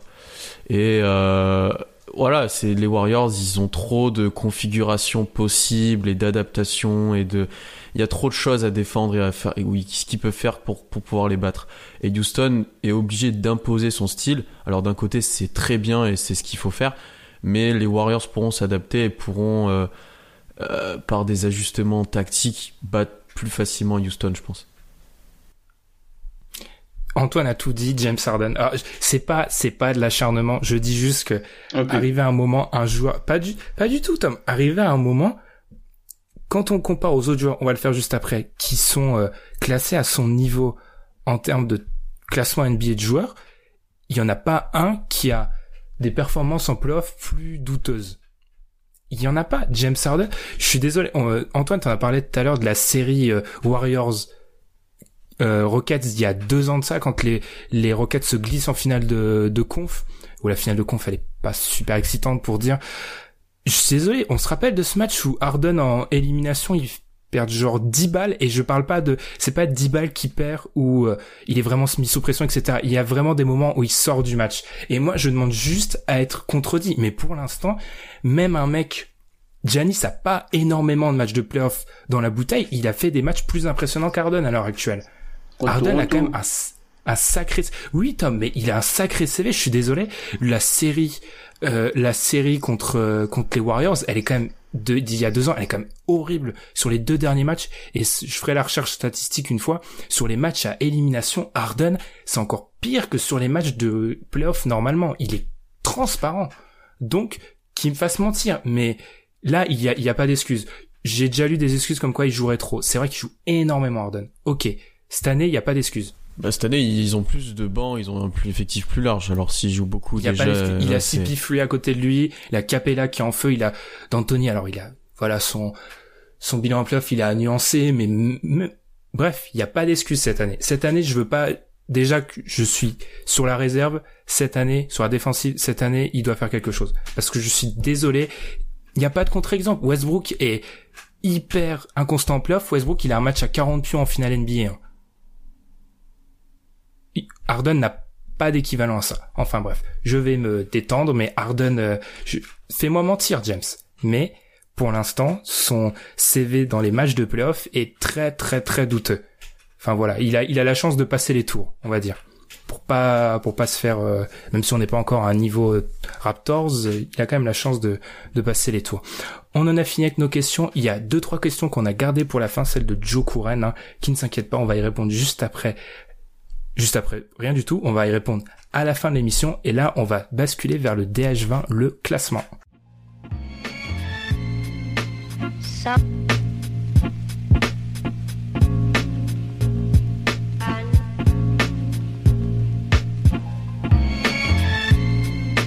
Ça.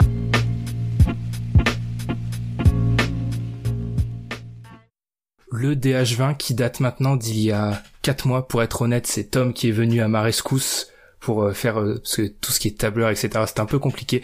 Tom nous a très, c'est pour ça que c'est le chouchou, hein, très généreusement tout calculé, etc. Position moyenne, position max dans le top 20, position basse. Enfin bref, c'est exceptionnel. C'est magnifique. Je vais vous donner le classement, les, les 20. Vous les retrouverez sur l'article hein, du site consacré à la centième du podcast. Je vais vous les donner. Ensuite, on va un peu revenir sur ces classements, parce qu'il y a des choses qui se dégagent.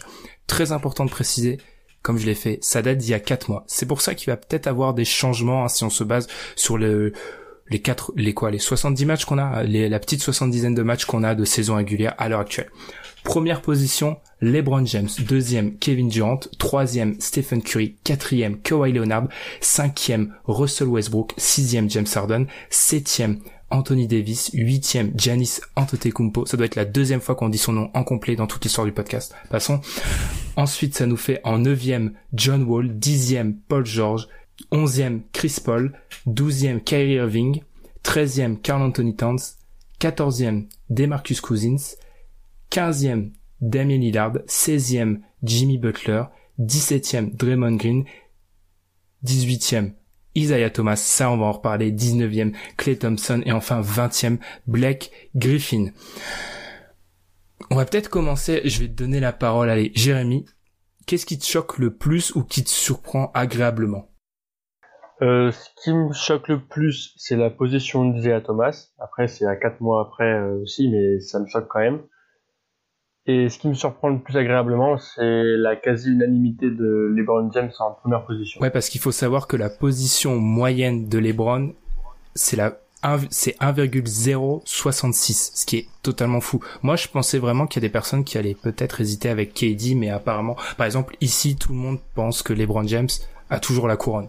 Il n'y a pas Mm. de Ah KD oui. qui. Ok. Par rapport à Haïti, Tom, tu l'avais donné comme potentiellement. ton- Désolé de t'afficher Mon homme de l'année. ton homme de l'année 2018. Bon, faut avouer qu'après, on est quoi On est en mars. Mis à part euh, retournement, euh, je sais pas, c'est même plus Hollywood à ce niveau-là, je sais même plus c'est quoi. C'est un peu compromis. Qu'est-ce que t'en as à en dire de, de Haïti qui, à l'heure actuelle, si on faisait un classement à l'instant T, serait beaucoup, beaucoup, beaucoup plus bas? Ça peut être l'homme de l'année, euh, mais à l'inverse. L'homme de l'année du mauvais côté. Non, mais enfin, moi je suis triste en fait pour lui. C'est triste. En fait, j'ai l'impression de voir un, un, un gars aigri qui a perdu ses pouvoirs et qui euh, sait pas faire sans. Et ça, ça m'attriste en fait, parce que l'an dernier c'était vraiment une, une, énorme histoire en fait, Isaiah Thomas. Et j'espère pour lui qu'il pourra euh, continuer sa carrière. Et pas devenir un, juste un role player, un mec à la Derrick Rose qui sera hors de la ligue dans 2-3 ans. J'espère que ça, c'est pas ce qui lui attend. Ouais, c'est je pense qu'on est tous unanimes pour dire que c'est bien triste et que rien, faut être honnête, moi je l'avais même pas dans mon top 20 en débutant la saison. Vis-à-vis de toutes les questions niveau blessure, etc., ça pouvait déjà être à ce moment-là euh, considéré comme haut selon moi. Mais là, avec le recul, Pierre, je sais pas si t'as quelque chose à dire. Avec le recul, ça paraît, ah, ça paraît très difficile pour euh, Haïti. Bah non, moi j'étais comme toi, euh, je l'avais pas dans le top 20 malgré sa saison euh, digne de top 5 MVP, on va dire. Euh, il était je le mettais pas dans le top 20 de par ses limites et de par sa blessure et aussi parce qu'il joue à Boston qui l'aidait de dans le système de jeu et là c'est la descente aux enfers quoi. C'est l'homme de l'année déchu pour dire c'est c'est Ouais. voilà, c'est Arthur, désolé de te rappeler à tes premières amours, mais Paul George dixième, tu considères ça comment? Plutôt haut, plutôt bas Ce qui est quand même, euh, faut le voir dans le classement, il est devant quelqu'un comme euh, Damien Lillard ou Chris Paul. Euh, en fait, au vu de la saison, parce que si on prend ce classement-là, donc euh, au début de saison, euh, je pense pas qu'il soit top 10, euh, Paul George. Je pense qu'il l'a été à un moment euh, dans les dans les années 2012-2013, mais euh, mais euh, je le vois un peu derrière. Après, c'est pas, enfin, être dixième, voilà, ça, ça me choque pas. C'est ça, ça me choque pas, mais euh, mais surtout maintenant, je le vois plus au niveau du top 15 en tout cas. Là, est-ce qu'on peut, est-ce qu'on peut plaider coupable et se dire que c'est nous à constamment bassiner les gens avec Playoff Paul George, Playoff Paul George Est-ce qu'on n'a pas influencé les votes? Il faudra, faudra se demander ça au bout d'un moment parce que tous les gens qui ont voté nous écoutent. Et est-ce que les votes n'ont pas été influencés dans certains, certains classements? Je pense à Davis, je pense à DeRozan, on y reviendra, qui est très très très bas. Ouais, mais dans ce cas-là, John Wall, il devrait pas être là non plus. Ouais. John, Très haut Ouais. bah, Antoine, je vais te laisser en parler. Tu l'avais choisi, John Wall, pour ton équipe, euh, pour ton équipe euh, de, de top, de 3 contre 3. Il est neuvième. Non, c'est vrai que c'est, il est, c'est le mec, il est passé de sous-côté à sur-côté, mais neuvième, c'est, c'est beaucoup trop haut pour lui. Surtout si on prend la saison qu'il fait là, il a, il est en train de rater, je sais pas combien de matchs à cause de ses blessures. Et je pense que les gens, en, le mettant aussi haut, ils avaient encore en tête son tir au buzzer quand il monte sur la table de marque euh, en playoff. Et c'est un peu un joueur spectaculaire, et, mais en termes de niveau pur, il mérite, honnêtement, il mérite pas du tout sa neuvième place quand on voit qu'il y a des mecs derrière, Chris Paul derrière, Irving derrière, Towns derrière, même. Embiid derrière. C'est, non, c'est un peu une place usurpée pour lui, je pense, même. Mais je pense qu'il mérite quand même, il est, Et il le est vrai top 20, débat dans tout ça. Désolé, Pierre. Je l'ai dit, Westbrook est devant Harden et il y a une sacrée différence. Hein. La position moyenne de Westbrook, c'est 4,98. Hein. Là où Harden, c'est 5,7. Est-ce qu'on est tous d'accord pour dire que ce classement-là, mi- mi-mars, on inverse les deux positions? Oui. Oui. Et autre question, qui avait en gros, euh, qui avait le Westbrook Harden avant la saison et qui s'est transformé à Harden Westbrook et où est-ce que déjà parmi nous tout le monde avait le Harden Westbrook? Pierre, je te compte pas de- dedans parce que je connais la réponse, mais qui a changé d'avis sur ce débat euh, sur ces derniers mois? Moi, Ah bah vas-y Jérémy. moi j'avais j'avais le Westbrook Harden euh, parce qu'on sortait d'une saison de Westbrook euh, exceptionnelle et et ben on n'avait pas les quatre mois qu'on a là euh, de cette saison NBA où Harden a a fait ce qu'il a fait, il a été, bah, il est toujours exceptionnel. Westbrook, euh, bon, il est toujours très bon, mais il réalise pas la saison qu'il a fait l'an passé, et du coup, il y a, il y a un changement entre les deux pour moi maintenant. C'est pour ça que maintenant, je changerai d'avis. Après, ça reste euh, assez proche, mine de rien, mais... Arthur aussi, t'aurais, t'as changé Ouais. d'avis? Ouais, j'avais changé d'avis, j'avais Westbrook devant. Euh, parce que voilà, comme ça a été dit, euh, enfin, il sort d'une saison qui est c'est monstrueux vraiment ce qu'il a fait l'année dernière. Euh, et en fait, c'est vraiment un classement où je dirais à part les deux premiers, LeBron et, KD, ils peuvent quasiment tous dans le top 10 s'interchanger en fait sur sur 5 4 5 mois, ça peut vraiment ça, ça évolue tellement vite la NBA d'aujourd'hui on le voit d'ailleurs avec Isaiah Thomas, euh, ça évolue tellement vite qu'ils peuvent tous s'interchanger d'une place, basculer de l'un à l'autre et euh, après voilà les deux sont bah, très très proches hein, mais j'avais euh, en effet changé d'avis. Tom, on t'a encore pas trop entendu ta plus grosse surprise, ou peut-être, je, vais peut-être te lancer sur un truc, c'est qu'on a souvent eu ce débat tous les deux par rapport à la, représentation de Stephen Curry chez les fans NBA et comme quoi Stephen Curry peut-être est peut-être sous-estimé. Et à l'heure actuelle, si on se fie au classement, Stephen Curry, selon euh, les votants, est très proche de Kawhi. Hein. L'écart est très est vraiment mince. Et selon les votants, Curry est limite plus proche d'un Westbrook que d'un que d'un Durant en niveau. Ouais, bah, en fait, je pense que Curry, on, enfin, on voit ce qu'il fait sur le terrain et je pense qu'on on se rend pas forcément compte d'un autre phénomène qui l'engendre quand il est sur le terrain, c'est la gravité. En fait, la, gravité que Stephen Curry génère quand il est sur un terrain de basket change totalement la, façon dont tu vois le terrain de basket. On parle, tu vois, on parle beaucoup de, de spacing, et en fait, quand vous regardez les Warriors jouer avec Stephen Curry et quand vous regardez les Warriors jouer sans Stephen Curry, c'est deux choses totalement différentes.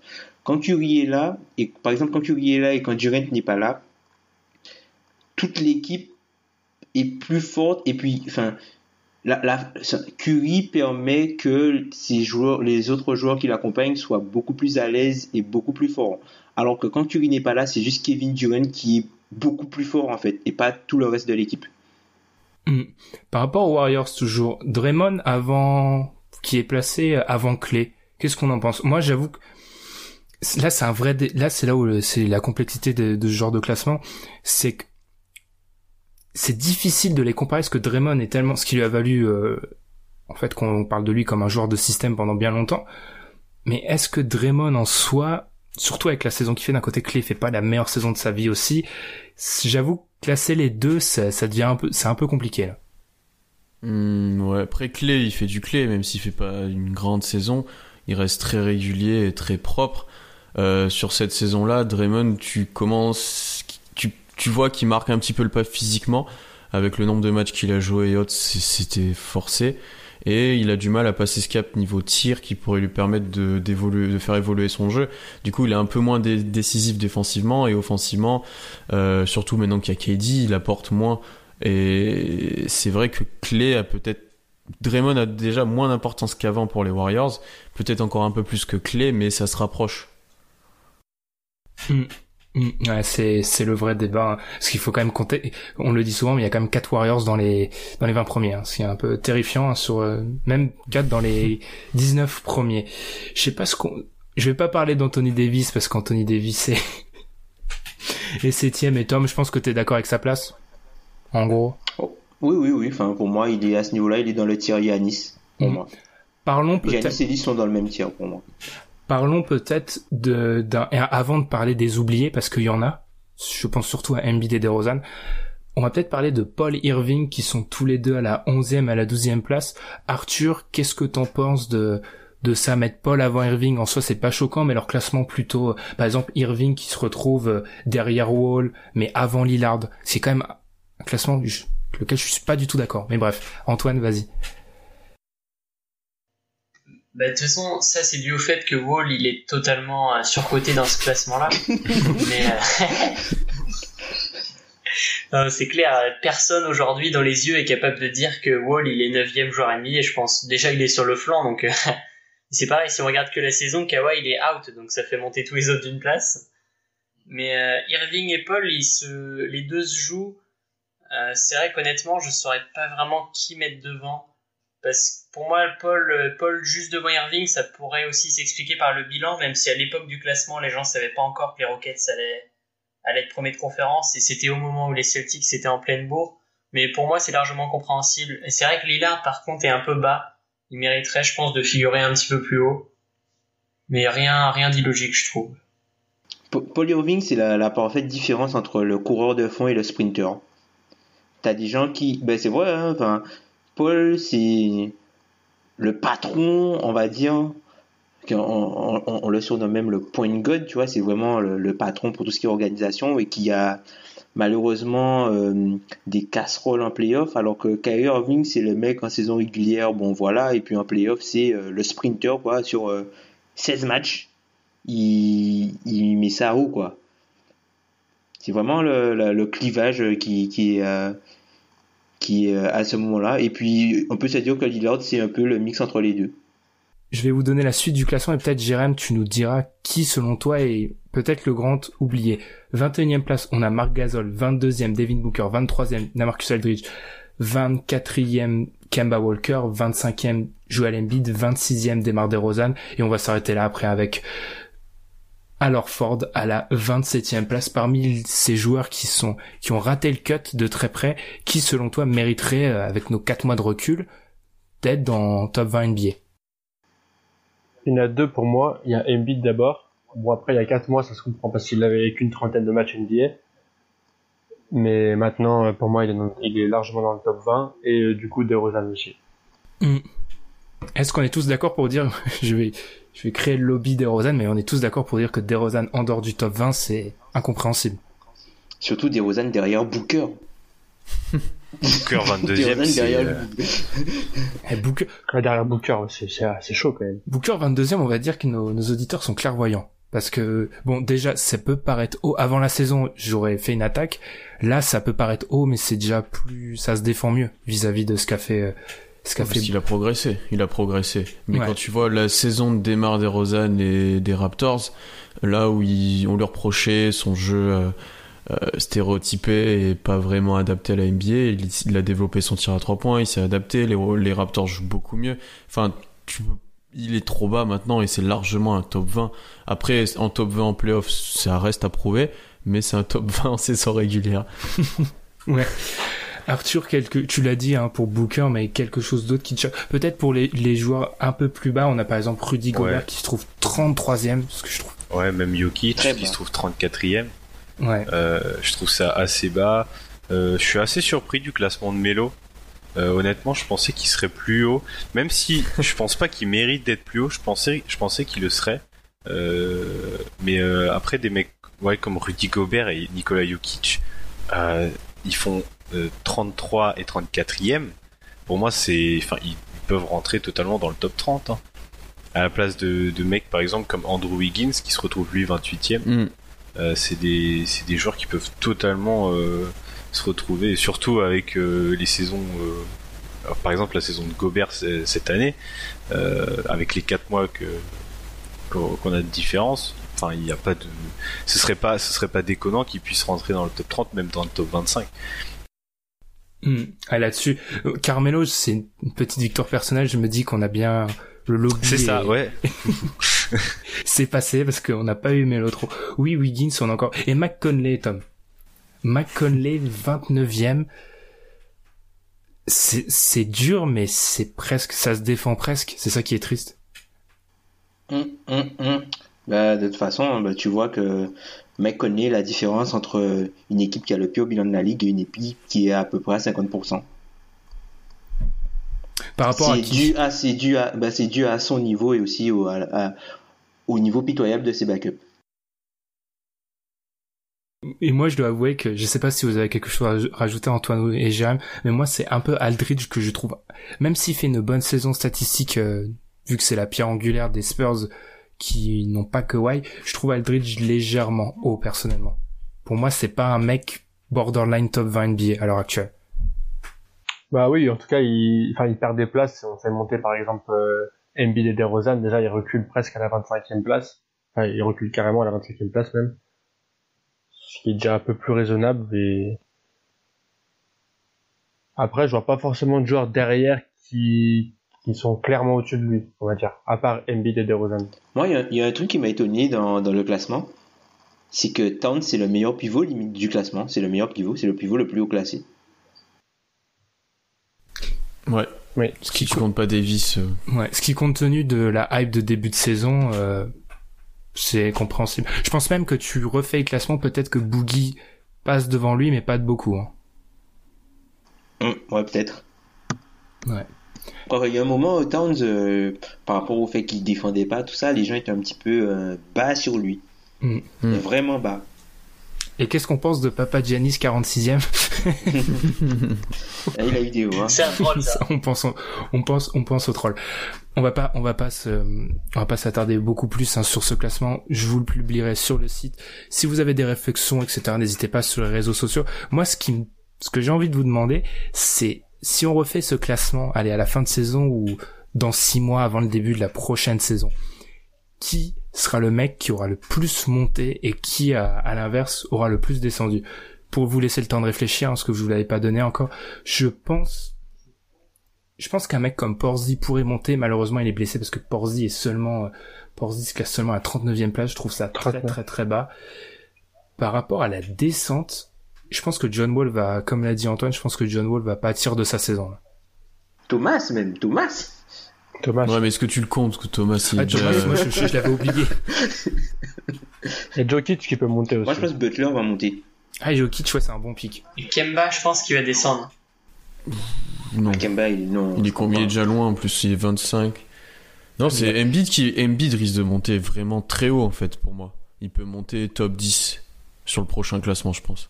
Ce qui fait quand même un sacré bond, sachant qu'il était pas dans le classement de la plupart des gens parce qu'il avait pas joué, mais il, il, il est top 10 quoi. Ouais, ça se défend. Arthur, tu voulais dire? Ouais. Est-ce qu'on compte vraiment tous les mecs qui ont reçu des votes ou parce que Victor Oladipo? Très bon. Ah. Mhm. Parce que Oui, je- monsieur. Victor Oladipo, euh, voilà, avec la saison qu'il fait, je pense que lui il prend il prend énormément de points. On l'a dit pas qu'il n'y a pas eu un vote. Hein. Faut juste Ouais. Il, fait, pas un il vote. fait une saison All-NBA. Après, Oui. je vais te demander Arthur, mais est-ce Ouais. qu'il va pas se poser la question de qu'est-ce qu'il y a à mettre au crédit d'Oladipo et qu'est-ce qu'il y a à mettre au crédit de, de toute façon Oladipo a tous les ballons dans une équipe qui va vite, etc. Enfin, le système versus Victor, le bon Victor. Ouais, mais Oladipo, les gars, le mec, il est, il est quoi? Il est top 5 au Real Plus Minus, hein, quand même. Oui, mais sans faire un jour, je pense pas que ce soit une stat que tout le monde regarde forcément. Tu vois ce que je veux dire Ouais. C'est l'impact, c'est l'idée qu'on va se faire de Oladipo à la fin de la saison. Est-ce que c'est vraiment la réussite d'Indiana ou celle de d'Oladipo qui se transforme en superstar ou star?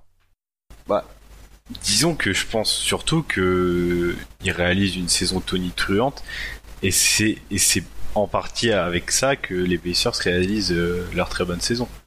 Donc euh, je pense que c'est pas ils, ils profitent pas de, de la bonne saison des Pacers puisque enfin on le voit sur l'effectif euh, l'effectif il y a beaucoup de blessés, il évolue au fil du temps, il y a des retours et lui il reste toujours à un niveau acceptable même dans les gros matchs voilà où par exemple euh, la euh, j'ai oublié le match euh, Les oh, le trou. non c'était il y a c'était il y a pas longtemps euh, Milwaukee ouais merci où euh, où euh, voilà il arrive à être à être décisif et je pense que vraiment alors après au niveau du de, du, de son niveau dans ce classement je pourrais pas donner euh, c'est du c'est du si euh, voilà c'est du spéculatif mais je pense quand même que le avec la saison qu'il fait aujourd'hui euh, il prend euh, pas mal de points et déjà au moins il Est-ce rentre que, dans vous ce le classement. placez, est-ce que vous placez sa saison. Enfin, est-ce que vous le placez par rapport à sa saison meilleur que Clay, par exemple? Pas dans la saison euh, juste si on compte la saison Ouais. Mais en position, Ouais. il sera derrière. Ouais. bah oui parce que c'est un classement assez global mais Ouais. si tu comptes la saison en elle-même oui pour moi il est devant C'est pour ça, moi je suis, c'est horrible ce que je vais dire, mais je pense qu'il va, si Oladipo rentre dans le classement, il se glisse 20, mais enfin, il est entre 15 et C'est 20. tout juste. Ouais. c'est tout juste. Et encore. Je vois pas exploser. Parce Mais- que tu vois, t'as, t'as Butler qui est déjà à 15, tu vois. C'est, Mm. 15, c'est. c'est bas pour Butler quand même. Hein. Mais Jérém, t'avais un pic que j'ai j'ai bien aimé, Jokic. Jokic, ouais. Mm. Avec la saison qu'il fait, euh, le mois de février où il a enchaîné des triples doubles, euh, 34e derrière des gars, bah derrière son coéquipier comme Millsap par exemple, derrière Anthony, derrière Conley, derrière euh, même Orford. Je pense qu'il peut vraiment grimper si on refait le classement. je pense pas qu'il sera dans le top 20, tu vois, Jokic. Top 20 non, mais il sera pas très loin. Il a une bonne- Bon. Il est 30 34 quand même là. Ouais, 34, et il a une bonne hype, Jokic, hein, je trouve. Vis-à-vis des questions qui se posent euh, sur euh, sa capacité à jouer en playoff, etc., il a... Il est quand même pas mal. Peut-être, euh, Antoine, si t'as quelque chose, si t'as un choix pour la, la montée ou la descente. Ouais, bah, honnêtement, un peu pareil que vous, hein.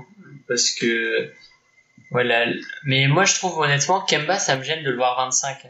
Je sais pas vous, mais euh, quand tu vois même Wiggins derrière, honnêtement, je sais pas. C'est vrai que Wiggins, c'est une... Conley surtout derrière Kemba. On va me dire que je suis, euh, je suis un hater de Kemba. Pas du tout, mais pas du tout, pas du tout. Honnêtement, je trouve ça un peu, un peu élevé quand même pour. Bah, Ke- Kemba, c'est quand même, en termes de meneur, si on compte, il y a juste Curry, Westbrook, bon, Harden, on sait pas, hein, Curry, Westbrook, Wall, Paul, Irving, Lillard, et c'est tout, ça fait de lui le septième meneur. Isaiah, ouais. Ouais, Isaiah, oui, Isaiah, je l'oublie tout le temps.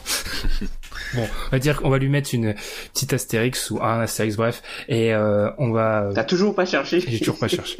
Et euh, et euh, ouais, j'avoue que je suis d'accord, je suis un peu d'accord avec Antoine. Kemba, euh, Kemba est haut, je trouve. Vis-à-vis, par exemple, Bill. Alors c'est pas la même position, mais Bill est très très bas. Bill aussi peut énormément remonter, hein, parce qu'il fait une sacrée saison. Le retour du poste 2. NBA. Pierre, je sais que je t'ai, je t'ai miné le moral avec la discussion Westbrook Harden. Est-ce que Oh tu veux quand même parler? Non, ça va. C'est quand même un classement, Non, où, euh, un classement où Harden, Durant et Curry sont devant Westbrook. Ça, doit- tu vois, sentimentalement, ça doit être Hmm. difficile. Moi, j'aimerais bien voir remonter euh, McCollum et Bradley Bill aussi. McCollum est 42e. Euh, ouais. Voilà. Avec la saison de Portland, je pense qu'il peut être plus haut. Et voilà, après, euh, on va voir. Je suis assez d'accord sur Jokic Gobert aussi, que je vois monter euh, assez ça. Ouais, Gobert. Ouais, Gobert. Ouais.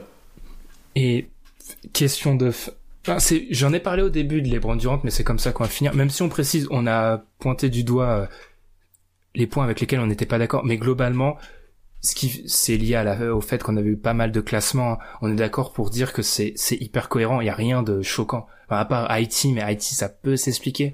Il y a rien de, choquant. Les 20 se tiennent. Les 20 se tiennent. Mais ce que je veux juste demander, moi, c'est qu'on n'est toujours pas prêt à mettre LeBron devant KD devant LeBron, ok, mais qu'est-ce qui va nous faire basculer? Ce que je veux dire par là, c'est que KD a fait une meilleure finale que LeBron. Certes, il était pas, pas aussi bien entouré. Et vu que ça risque d'être le cas ces prochaines années, si LeBron ne change pas de, franchise, est-ce qu'on risque pas d'être bloqué avec LeBron premier ces prochaines années? Je sais pas si vous voyez bien ce que je veux dire, mais qu'en fait, LeBron est arrivé à un tel niveau que, comme ça peut être le cas avec Jordan de la conversation pour le GOAT, on le rend totalement intouchable, quitte à ce que il puisse se faire dépasser qu'on qu'on n'en rend pas compte. Moi, par exemple, moi, je trouve que l'écart entre un LeBron qui a 1,066 et un KD qui a un 2,94, il est énorme. KD n'est pas plus proche pour moi en termes de niveau de Curry que de LeBron. Ouais, mais Durant, il prend une 16ème place aussi dans le classement, donc. euh, Ouais, il y a des, il y a du, il y a du. mais je sais- je sais pas ce que, si vous arrivez à comprendre ce que je veux dire, mais à Ouais. comprendre ce que je veux dire, mais est-ce que on manque, on manque pas un peu de respect vis-à-vis de KD des fois? Genre, tu trouves que Durant est plus proche de LeBron qu'il est de Ah, Curry? assurément, Curry est fort, hein, les gars. hein. Curry est très fort, hein. Je pense qu'il est plus. Encore une fois, c'est le débat Warriors, mais Curry est plus important, mais War- euh, KD est le meilleur est joueur. plus fort. Et Ouais. je, je sais pas. C'est peut-être le, blocage sur les finales dernières aussi, alors que c'est pas du tout comparable vu les mecs qui est à côté des deux joueurs, mais je sais pas. J'ai toujours cet attachement. Jean qui dit, il augmente le, le plancher et Curry augmente le plafond. Après, vis- euh, LeBron fait 26, 8, 9 à 33 piges. Donc, euh, Ouais. ça lui manquait de respect. Ouais. Mais juste, qu'est-ce qu'il faudrait? Parce que qu'est-ce qu'est-ce que Durant peut faire de plus en fait? C'est ça. Il faut qu'il le tape avec euh, LeBron. euh, LeBron. on en avait parlé, LeBron à Houston, s'il le tape avec euh, vraiment pas deux équipes comparables, mais deux équipes blindées, je pense qu'on se pourrait se poser la question. Euh, KD, il peut rien faire de plus. Hein. Enfin, je sais pas. Enfin, vu ce qu'il a déjà montré là, on- qu'est-ce qu'il peut faire de plus? Qu'est-ce bah, Il a tout là, KD. Hein. Enfin, même même, même qu'on a fait nos 3 contre 3, KD c'est la solution qui, c'est le, le, le nom qui revient le plus. Jérém, est-ce que tu, dans un futur, quoi, qu'est-ce que, justement, on a, on a un fan de LeBron, c'est bien d'en parler. Qu'est-ce qui ferait, même si c'est extrêmement sentimental, qui pourrait t'amener à placer KD au-dessus de LeBron? Bah, un vrai déclin de LeBron, même si j'y crois pas du tout. Genre en À part ça, 25-5. je vois. ouais, c'est dur à tout. À 25-5, ça serait un vrai déclin, mine de rien, sur, euh, si ça se fait la saison prochaine, par incroyable. exemple. C'est incroyable ça quand même. Mais à part ça, je vois pas, enfin, je vois pas trop comment on pourrait le mettre parce que Durant est déjà à un niveau exceptionnel et on le met quand même derrière. Donc, euh, à part un vrai déclin de LeBron sur euh, assez rapide sur peut-être les deux trois prochaines années, je vois pas trop. Et je peux pas m'arrêter de poser des questions. Ensuite, on va finir avec les dernières questions de, de Joe Couren. Est-ce que Giannis, Giannis, est-ce que l'année prochaine, ce classement-là, Giannis est huitième, est-ce qu'il y a une chance qu'il se retrouve avec, allez, disons une bonne fin de saison, des gros playoffs Est-ce qu'il peut se glisser quatrième, voire troisième? Non. Troisième, Non, Hmm, C'est trop ça encore. non, c'est même haut. quatrième, c'est un peu. Mm, mm. C'est haut, hein, les gars. hein? Il faut qu'il pa- il faut qu'il passe euh, Davis, Harden, Westbrook et Kawhi? Moi, je le vois pas devant Westbrook et Harden déjà. Ah, c'est vrai? Ah ouais. Ah, c'est pas mal. ça. Moi, j'ai du mal à L'année mettre devant prochaine, c'est Davis. c'est vrai que c'est court. C'est vrai que euh, après, il se pose la question de le crédit qu'on donne aux, aux saisons d'avant. Ouais, mais Parce que tu vois, n'empêche, il y, a- il y a un vrai gap. Hein. Anthony Davis, il est à 7,8 et Yanis, il est à presque 9. et Giannis, il y a même encore un écart avec les mecs d'après. Ouais. ouais, le mec d'après c'est John Wall aussi. Ouais. c'est plein écart là. John Wall qui pour la précision en termes de points est très très proche de PG et de Chris Paul. Ils sont très très très proches les, les uns des Ah, autres, mais un quand même. ouais. C'est quand même c'est vrai que John Wall, John Wall reste le neuvième, reste le le point noir. On va on va conclure avec ce classement. N'hésitez pas, à, on va le mettre hein, encore une fois, je le dis dans l'article, et n'hésitez pas à y réagir. Mais je pense que globalement c'est très c'est très très très solide. hein. On va finir. à- Il manque peut-être Ben Simmons. Tu penses? Ouh. Ben Simon top 20 Bah, je le mettrais pas top 20, mais quand tu vois qu'on a Papel Giannis euh, Ah ouais, ouais, dans les votes en tout cas. C'est vrai que Simmons aux alentours de la 25-30, c'est pas c'est pas fou. C'est pas, c'est pas incohérent. même devant Kyle Lowry, je sais pas, mais euh, Kylori aussi, les Raptors, les Raptors globalement, et c'est moi qui dis ça, il y a très peu de respect pour eux quand même, parce que parce que je pense encore une fois, ça doit être l'influence que j'ai malheureusement, c'est très malheureux sur les auditeurs où je mets trop de crédit sur les playoffs parce que les Raptors ont quand même pris cher, euh, parce que Laurie de Rosanne, ça fait 4-5 saisons qui qui sont au top. Et ils sont très très bas. Et voilà, et nous on se retrouve juste après la pause pour la dernière salve de questions qui va servir un petit peu de bilan hein, sur ces 100 épisodes.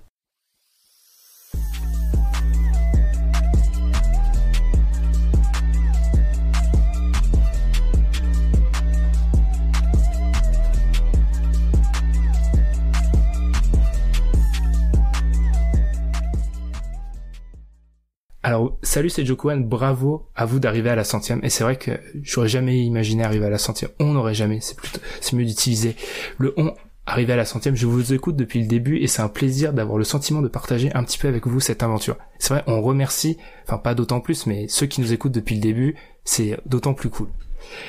Quel est votre meilleur souvenir de ces 100 émissions? Alors je sais pas si on a le droit de dire tout, ce qui se passe Les en- off. Léo. parce qu'il se passe des trucs euh, inavouables.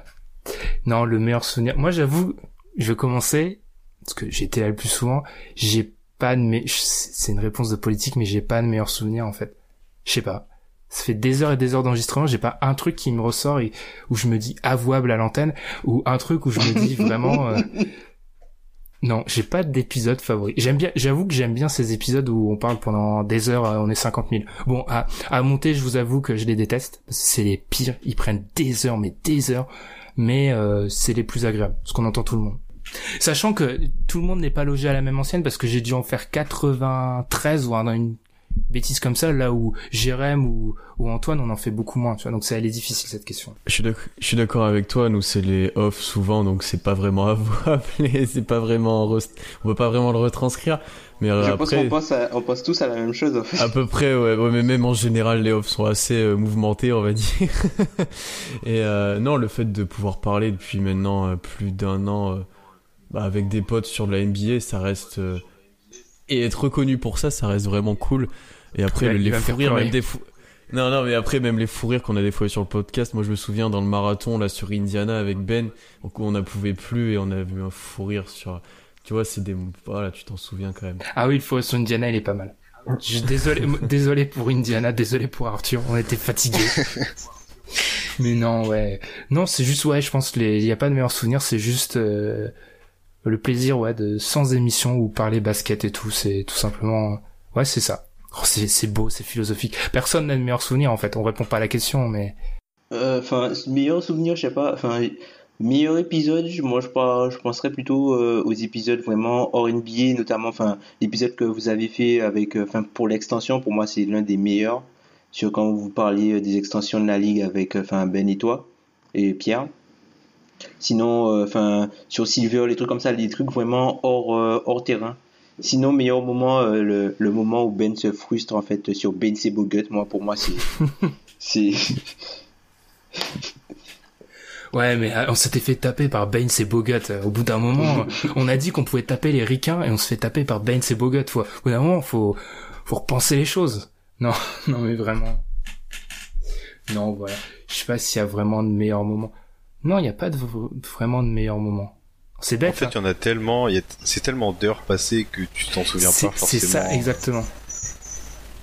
Moi, je me souviens juste de la première fois, du coup, euh, que j'ai écouté euh, le podcast. Donc, donc après la- le premier épisode, euh, ça devait être les playoffs 2016 euh, sur les previews, je crois. Exactement, ouais.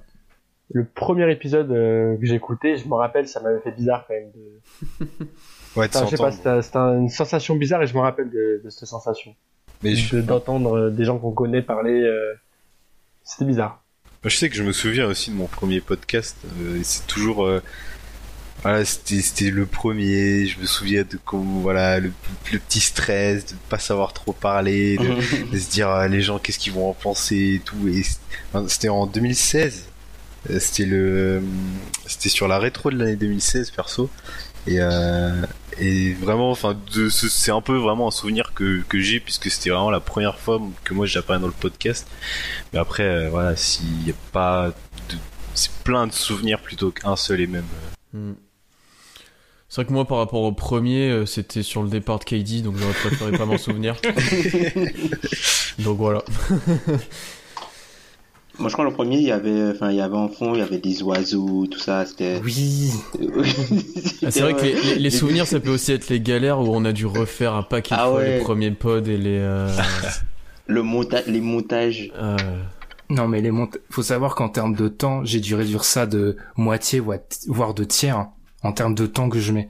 Parce qu'au début, c'était, ouais, c'est- oui, les premières, mais la première fois avec Alan, on a enregistré les deux à la suite, hein, donc j'étais était carbonisé. Parce qu'il faut savoir que ça, ça se résume pas juste à parler, c'est très éreintant, n'empêche. Il faut savoir que t'es lessivé après avoir fait un enregistrement. Donc, euh... donc ouais, ouais, pas de meilleurs souvenirs, mais oui, euh, les premières fois et tout, les premières fois, les premières fois où tu t'enregistres et tout, et je suis d'accord avec Arthur, tu te dis qu'est-ce que vont penser les gens, ma voix elle est bizarre. Tu te, au bout de, au bout de 5 90 fois, t'es habitué, mais tu te dis mais ma voix je l'entends c'est pas ça comme aussi ça. qui, ça permet, enfin, c'est aussi, ça permet de l'amélioration du podcast. Tu t'entends, tu vois ce que tu dis, tu vois comment tu parles et tu l'apprends et tu l'améliores. Et puis je, je trouve que, enfin, surtout voilà pour, pour vous euh, sur les premiers podcasts, euh, c'est toujours bon de voir l'évolution en 100 podcasts, comment le comment le, le format a évolué, comment on a évolué au niveau de la parole, au niveau de, de comment on, comment on argumente, comment on répond aux questions, etc. Ah bah on sent ça. Honnêtement, t'écoutes, je pense, épisode 3, 4 et t'écoutes 92, 93, 94. Ouais, C'est pas le même sport. hein. Mais c'est ça qui est bien de voir, de Mm. voir ça aussi. En tout cas, une petite dédicace pour euh, le GM et le compte B. Ouais bon, ouais le, le- oui Alan qui Alan qui était là pour la première, hein, mais Ouais, on, on le salue d'ailleurs. Il est, on- je l'ai dit, il est en plein travail pour euh, tout ce qui est recrutement euh, des Patriots, hein, parce qu'il faut bien combler les, les brèches qu'a qu'a creusé Nick Foles. Et Ensuite, les- le, dra- le draft combine est assez compliqué. ensuite, Antoine, je sais pas si t'as quelque chose à dire là-dessus. Ensuite, on a, on a d'autres questions sur le, le meilleur euh, souvenir de ces ans. La première avec toi, Antoine, je crois de tête, c'est la rétrospective de l'année aussi 2016. Et ensuite, il y a eu les playoffs entre les Warriors et les Blazers, si ma mémoire est bonne. Ouais, Ouais, c'est ça. C'était pour Noël la rétrospective qu'on l'avait sorti, non? Ouais, Noël 2016. C'était l'année civile? Mais un peu comme vous, il n'y a pas de meilleurs souvenirs, mais euh, ce que j'aime bien, moi, c'est les épisodes où, euh, où je vous écoutais, ceux qui sont un peu hors actualité, euh, enfin actualité, mais pas purement le jeu, comme le pod sur Adam Silver, le pod sur la loterie, Mm. le pod sur l'évolution de, des postes. Ça, c'est, je trouve, c'est vraiment le plus intéressant. Et bravo à toi, Ben, euh, franchement, pour euh, les intros et les transitions, elles, elles sont folles en vrai. Merci beaucoup. non, les remerciements c'est à la fin, mais je merci beaucoup, merci beaucoup. C'est le seul à l'avoir fait. Hein, je note. Hein, voilà, je mettrai des bons points, et des mauvais points à la fin. Euh, non, c'est vrai. Ouais, ouais. c'est- Ceux-là sont bons. Ceux-là, on nous dit souvent qu'ils sont bons. Et pour être honnête, de toute façon, là, il y a plus de limite de temps. On va tout, on se dit tout. C'est les meilleurs, c'est les plus agréables à faire, mais c'est les plus longs à préparer. Ceux-là, ils sont Ouais. super longs à préparer. Donc, honnêtement, on peut pas en faire un comme ça toutes les semaines. Mais l'été, probablement que ce genre de format, on les retrouvera plus. Mais c'est vrai que c'est beaucoup plus difficile de chercher. Je me rappelle, avec Pierre, on l'avait fait sur tout ce que, tout ce qui est Silver, faut aller chercher des interviews et des interviews, etc. Mm, sur tout ce mm, qu'a fait Silver. Alors que, celui sur les Kings, on regarde des matchs des Kings, on écoute des podcasts des spécialistes des Kings, euh, on, a, on a notre bagage. Là, c'est vraiment c'est de la l'investigation presque, sans prendre euh, sans prendre la grosse tête. Donc ça peut être un peu plus dur que ces podcasts euh, sur concentrés sur une équipe. Sauf peut-être le small ball où on en parle tout le Ah temps. bon, le small ball, ça fait trois ans qu'on en parle. Donc. Ensuite, toujours Joe Kwan. Très bonne question, merci. hein. C'est- la séquence émotion euh, assurée par Joe Kwan. Quelles Mm. sont les performances individuelles qui vous ont le plus impressionné depuis que vous suivez le basket? Qui veut Impressionné ou traumatisé? C'est une très bonne question parce que moi, pour moi, C'est- la même chose, sachant que je suis pour personne, mais c'est vrai que pour vous, c'est totalement différent. Euh, bah les deux, celle qui t'a le plus marqué, dans sans positif ni négatif. Peut-être. LeBron James 45-15. ouais, j'ai la même. Match 6 contre Boston? Ouais, contre Boston. Alors là, ça, le regard de LeBron, inoubliable. Ouais. Ouais, j'ai, j'ai, qui, on va demander, c'est une, c'est une bonne question, ça. Qui, dans ces, les performances qui les, les plus impressionnantes, n'a pas un match de LeBron dedans? Moi, Ah mais, ah, c'était sûr. Vas-y. Moi, c'est une saison entière, c'est la saison de Westbrook l'année dernière. Parce qu'en fait, c'était bah, une saison où j'ai regardé la plupart des matchs. Et en fait, tu, ça devenait Ah, bah, il a un triple double. Ah, ben voilà. Ah, ben... Et c'était. Et en fait, quand tu prends du recul et quand tu penses, si on, tu t'aurais dit ça une ou deux années auparavant, tu te dis, mais c'est invraisemblable et c'est pas humain et c'est pas. Tu vois, il a rendu ordinaire ce qui était tout sauf ordinaire. Il y a quelques années, un triple double, ça faisait vraiment parler, ça faisait. Enfin voilà. Lui, il en a fait euh, 42, 41. Tu vois, là, même moi, je sais même plus tellement ça m'a 42. 42, oui, parce que le 42, record, est, le record est 41, donc c'est 42. Et le triple double de moyenne, enfin, c'est, c'est invraisemblable. C'est, tu vois, c'est juste ça qui est encore plus impressionnant. Et sur la même année, Harden en fait un aussi à 50, 15, 15. Ah, trucs. celui-là, c'est n'importe quoi. mais C'est un concept. hein. Enfin, t'as des 55 17 50, 15, 17. 54 54 15 17 contre New York je crois euh, 55 15 17 je crois contre New York mais même le, le, le, le match de Westbrook euh, contre Denver je crois il fait euh, Mm. 50 14 euh, 12 ou un truc comme ça Avec, le, euh, le, le buzzer. le, buzzer euh, pff, Mm. qui, En fait, qui, est, qui est dans l'intro du podcast d'ailleurs qui me fait toujours marrer et qui me fait toujours repenser à ce moment là à chaque fois que j'écoute l'intro Ça devenait, ouais, c'était un one-man show où tous les soirs t'avais une représentation et tu disais, ouais, il fait rien de spécial. Et en fait, euh, ouais, si. Et après, la plus traumatisante, c'est celle, c'est les Warriors depuis quelques années qui en fait me dégoûtent. Parce que ils m'ont, voilà, enfin, moi je suis une victime de leur domination, donc euh, entre guillemets, donc voilà. Ouais. après Vis-à-vis Ben je suis, je suis surpris que t'aies pas un match de Dwight Howard toi Eh ben, dans celui un qui m'a 40 un 40 20 ou un truc comme ça Celui qui m'a le plus marqué, alors c'est stupide, c'est totalement stupide, je vais raconter ma vie, je donnerai la parole aux autres bien sûr après. Il y a un match de Dwight Howard contre Golden State, avant Golden State soit fort, hein, où voilà, il y avait Jack Curry, où ils vont faire du hack à Dwight pendant tout le match. Et en fait, ce match-là, il m'a marqué parce que je me rappelle me réveiller, j'allais au bahut et en fait, je me réveille et je vois que le match, c'est ça joue à Golden State, il est pas fini. Alors qu'il était, il était super tard. Je qu'est-ce qui se passe? Et là, je chope un stream vite fait et en fait, je vois Dwight qui passe sa vie sur la ligne des lancers francs. Je me dis, qu'est-ce qui se passe? Et c'est bizarre, hein, c'est un match insignifiant où les Warriors font vraisemblablement n'importe quoi. Mais ce match-là, il m'a vraiment marqué où Dwight prend genre 38 lancers francs ou quelque chose comme ça. Il le hack pendant tout le match. Ça doit être d'ailleurs, je crois, le plus grand nombre de lancers francs après Wilt, un truc comme ça. Et ce match-là, il m'a énormément marqué. Plus que les grosses perfs de Dwight euh, contre Atlanta où il les martyrise sur la première série de playoffs, il, il les détruit en fait.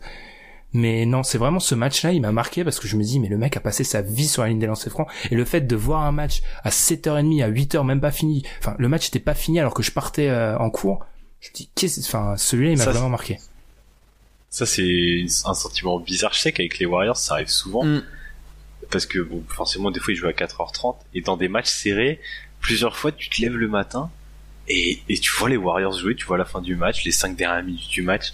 Et, euh, et c'est vrai que c'est le genre de truc, moi je me suis déjà fait la réflexion, tu pars en cours et les mecs sont en train de jouer alors que toi t'as dormi et limite t'as as vu les t'as vu les premiers matchs de la nuit et, et c'est vraiment quelque chose de spécial. Mm. Surtout que celui-là, de tête, il devait être quoi 7h30 Allez, 7h30, 7h35, ça, ouais.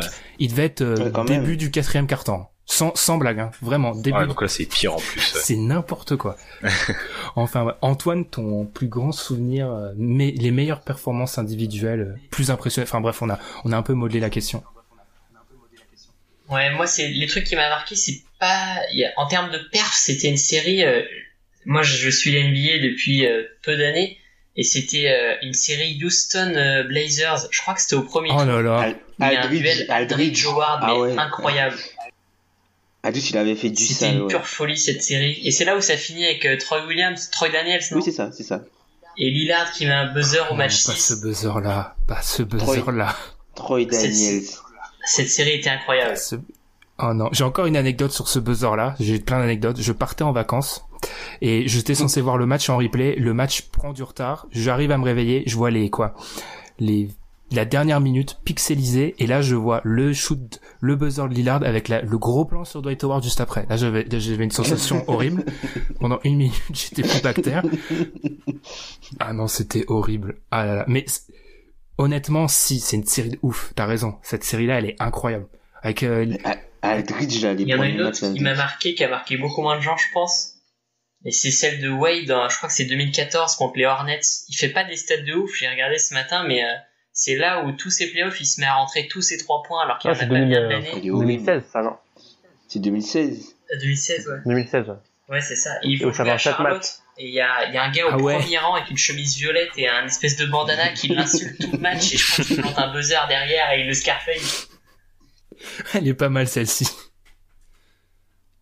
Et en parlant, en parlant justement de Wade, je sais pas si vous vous en souvenez, mais Probablement pas. La, le- les finales, les, finales de Wade en fait contre Dallas, où enfin t'as l'impression que c'est Michael Jordan en fait. Question, j'avais des, on donnera la parole à Jérôme. J'avais aussi des finales, les trois derniers matchs de LeBron en 2016. Tu les mets au-dessus Les- de ceux de Wade? Ou en dessous? C'est très proche, hein. c'est très proche hein, parce que Wade là, enfin Wade contre Dallas là, l'année où il gagne le titre, c'est vraiment quelque chose, vraiment, mais vraiment. Enfin, T'as vraiment l'impression que c'est la réincarnation de Michael Jordan en fait. Vraiment, mais vraiment. Jérôme, je pense qu'il y aura beaucoup de LeBron dans les performances individuelles. Alors j'ai deux points déjà, mais donc t'as posé une très bonne question parce que moi j'en c'était de ce dont j'allais parler. Les trois derniers matchs 2016 de LeBron et aussi la perte d'Irving avec, c'était juste impressionnant. Enfin, euh, c'était le la première fois qu'on se rencontrait avec euh, avec vous à Paris. Je me rappelle pour le match 4 et on était tous sortis. euh, Il y avait 3-1 pour Golden State. On était tous dépités. On s'est dit bon bah prochain match c'est terminé. Mm. Et en fait, euh, LeBron sort la perf euh, monstrueuse au match 5. On se dit, bon, bah, match 6, euh, les Warriors, ils vont conclure, c'est pas possible. LeBron ressort la perf monstrueuse au match 6. Et après, pareil, sur le match 7, tu te dis, mais, c'était invraisemblable, quoi. Le, moi, j'étais impressionné alors que ça faisait, euh, je sais pas combien de matchs de LeBron que je voyais, quoi. Et deuxième point, euh, personne n'en a parlé encore, c'est la l'insanity. Je crois que c'était Ah ouais. 2013, Ah ouais. 2014. Ah ouais. C'était vraiment ouf. Enfin, c'était surprenant et ça m'a vraiment marqué. On connaissait pas Jérémy Lin, il sortait nulle part quasi. Et il est devenu, mais c'est un phénomène monstrueux en quelques semaines. Buzzer beater à Toronto. C'était marquant. Le match contre les Lakers, il doit mettre 38 pions, enfin, contre Kobe. Il y avait tout, quoi. Ah ouais, Jérémy. Ouais, c'est. Ça Ouais. va vite la NBA, Jérémy. Mm. Mais c'est il y a longtemps, ça, c'est il y a 4 ans, je crois. 4-5 ans, déjà. Non, c'était un peu plus, je crois. 4-5 ans, ouais. Non, c'est 4-5 ans, hein, Ouais. c'est bien ça, hein, ouais, 4-5 Ah ouais ans, ouais. Ouais, ouais, Il y a que 4-5 ans, Ah, Jérémy. vois, Lin. je vais... ah non, moi, c'est je dirais 2000, même hein. 7 ans carrément. Pour moi, Attends, c'est attends. 2010-2011, quelque chose comme ça. hein. Je sais Non, pas si. parce que 2010-2011, c'est là que Melo arrive, 2014, je non crois. 2014. C'est en 2014 Le match contre 2000. Toronto, c'est en 2014. en Ouais, ouais, ouais, c'est Wow. pas si loin que ça, hein. Non, c'est euh, 2012, je crois. Ouais, je crois que c'est. Je suis d'accord avec. euh, Je suis en train de vérifier, je crois que c'est 2012. Mais je crois que c'est super. Je crois que c'est vieux. Hein. Ouais. Et j'ai déjà dû en parler, mais clé euh, 6, le 6 contre OKC qui change complètement l'histoire de la NBA à 41 pions. Ça, c'est n'importe quoi. Ça, je pense que c'est le match le plus sous Ah, de 2012, l'histoire de l'NBA. C'est celui qui a le plus de de- d'effets sur ce qu'on vit actuellement. Ouais. C'est Février 2012. euh, février Ouais, c'est ça, 2012. ouais. Ah ouais. Ah, ça va faire six, ça a fait 6 ans. Ah ouais, quand même. Enfin non, ça fait quand même, ça fait quand même pas beaucoup, hein, parce que l'Insanity pour moi c'était un autre temps. hein. Ouais. Ouais, mais la NBA, c'était déjà un autre temps il y a 6 ans. Ouais, c'est- en plus, ouais, niveau jeu, ouais. Ouais, le, le clé à 41, il est pas mal. Et niveau performance sous-côté, on a parlé des finales 2016, le triple-double de Draymond, match 7, personne n'en parle. Le mec, fait un triple.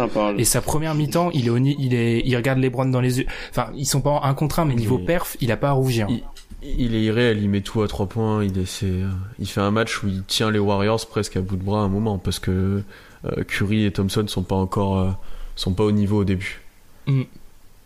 Personne n'a une, une perf à rajouter. euh, ou si une perf de Oh. hipster, c'est la défense de LeBron sur Derrick Rose en finale de conf. Derrick Rose est cramé, mais il l'éteint complètement. Là, je pense qu'il, je pense qu'il met les points Ouais, les je- et il lui dit, euh, Ouais. Coco, ok, on, on joue pas au même sport. Il y en a une autre, une perf de hipster comme ça. Moi, c'est une perf que j'adore.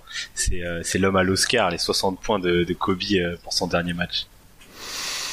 C'est vrai, non, vrai, j'avoue c'est que c'est, marquant. Ouais. C'est vrai que Tout le monde a C'est- regardé en fait, voilà, c'est plus. ça. C'est pas, c'est c'est pas euh, forcément euh, le plus beau match de la carrière de Kobe. C'est pas forcément le plus beau match de l'histoire de la NBA. Mais en fait, c'est ça symbolise tout Kobe en fait Mhm, ce match. mhm. C'est il termine sa carrière en ayant fait du Kobe Bryant. Et juste ça, ce match, il était, il était dingue, quoi. On a l'impression qu'il avait, euh, il avait euh, 20, 23 ans, quoi.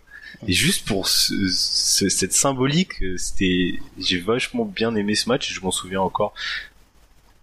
Le, le pire, en fait, c'est que c'est la soirée où les Warriors battent le record de 73-9 contre Memphis d'ailleurs. Et moi, je regarde pas, Ouais. je regarde pas ce match-là. J'ai regardé Kobe. Mm. Mais la personne n'a regardé ce match-là, regarde à ça, part peut-être les fans des Warriors. Alors que c'est C'est ça alors que c'est l'histoire en fait. C'est la première Ouais, équipe bah ouais. à faire 73-9. Mais c'est ça qui représente tout Kobe, en fait. C'est, voilà. Tout le monde a voulu voir le show. Ouais, c'est ça. Et d'a- Il prive le Jazz des playoffs? Oui, en plus, ouais. Ouais, même s'ils étaient déjà pas éliminés de playoff, euh, genre une heure avant, il y avait pas un truc comme ça? Comme quoi ils étaient éliminés de playoff parce qu'il y avait un tel qui avait Il gagné y a le un match qui avait gagné. où il y avait Ouais, un truc, ouais, mais- comme ça. Ah, c'est Mais ça, c'est ouais. encore l'intelligence de la programmation NBA de te mettre les deux en même temps. euh.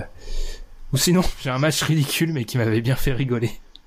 Je m'excuse pour Arthur, mais c'est les 52 points de Mo Williams contre Indiana. Ah, mon dieu. Il y en a plein des comme ça contre les Pacers. 52 points de Mo Williams. Je me ré- Encore une fois, Ouais, j'ai l'anecdote, je me réveille la nuit, je regarde les scores, et je crois que c'est un bug. hein. Je vois 52 points de Mo Williams. Je me dis non, c'est pas possible. C'était avec, il était avec Et Avec Minnesota. Minnesota, ouais. oui, avec Minnesota. Ouais, c'est- c'est ça. c'est- Aïe, aïe, aïe. Ah, je sais pas si quelque chose, quelqu'un a quelque chose à rajouter. Et aussi, euh, il y a Terence Ross qui en a mis 54 ou 52 à un moment. Bra- Brandon Jennings aussi. Ouais. Rodrigue Ah oui, Bobois. oui, oui. Rodrigue Son- Bobois. Son, son, Et son- Boba, les 40 points. Jennings, c'est son, je crois, que c'est son deuxième match. Il a mis 55. Son, son, son Euh, deuxième match en euh, carrière, il me semble. C'est son deuxième match en carrière. Il met 55. Ah, ce serait saut de Brandon Jennings, en vrai. Ou Rondo. J'en j'en ai plein, en fait. J'en avais que deux au début. Et Rondo qui en, je sais plus si c'est en saison régulière ou en playoff, et il s'approche de faire un 20-20-20. Il est pas loin à un moment. Il y a un match, il lui a fait euh, genre 22, 17, 16 ou un truc comme ça. À l'époque où c'était pas les, c'était pas il y a deux ans, c'était vraiment un moment où le triple double c'était plus marquant qu'actuellement. Et il doit faire un truc genre 22, 18, 19 ou quelque chose comme ça. Enfin bref.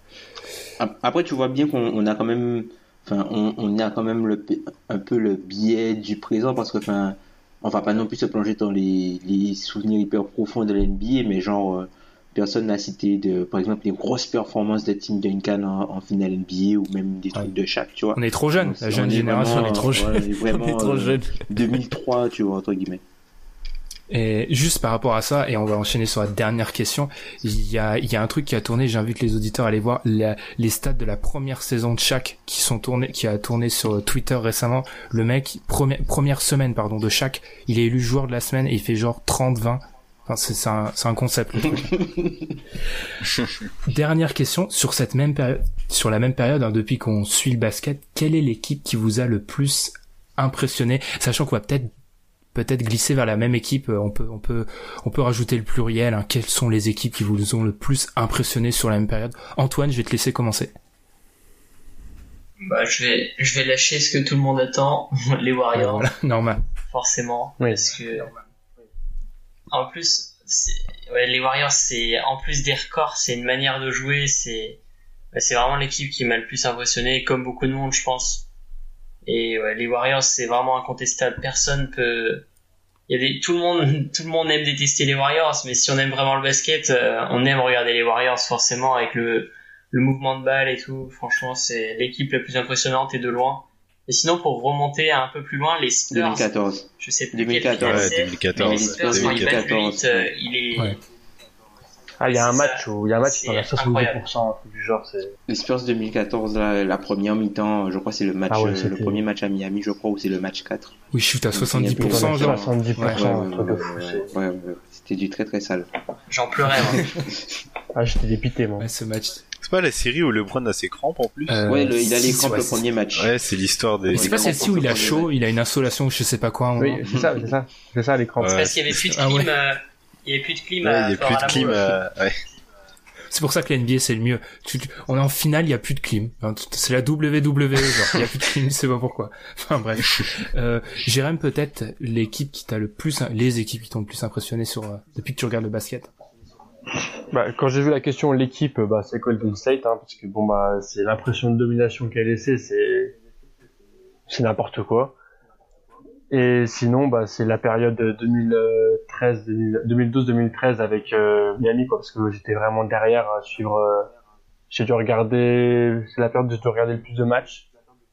Et bah, c'était, c'était l'équipe que, que j'aimais, donc c'était impressionnant. Arthur. Et ça reste un bon souvenir. en Ouais, tout cas. Arthur, est-ce que est-ce qu'il y a du Pacers ou pas? Non, peut-être pas. Même s'ils ont eu leur euh, Alors, ouais, il y a bon l'équipe, c'est forcément les Warriors.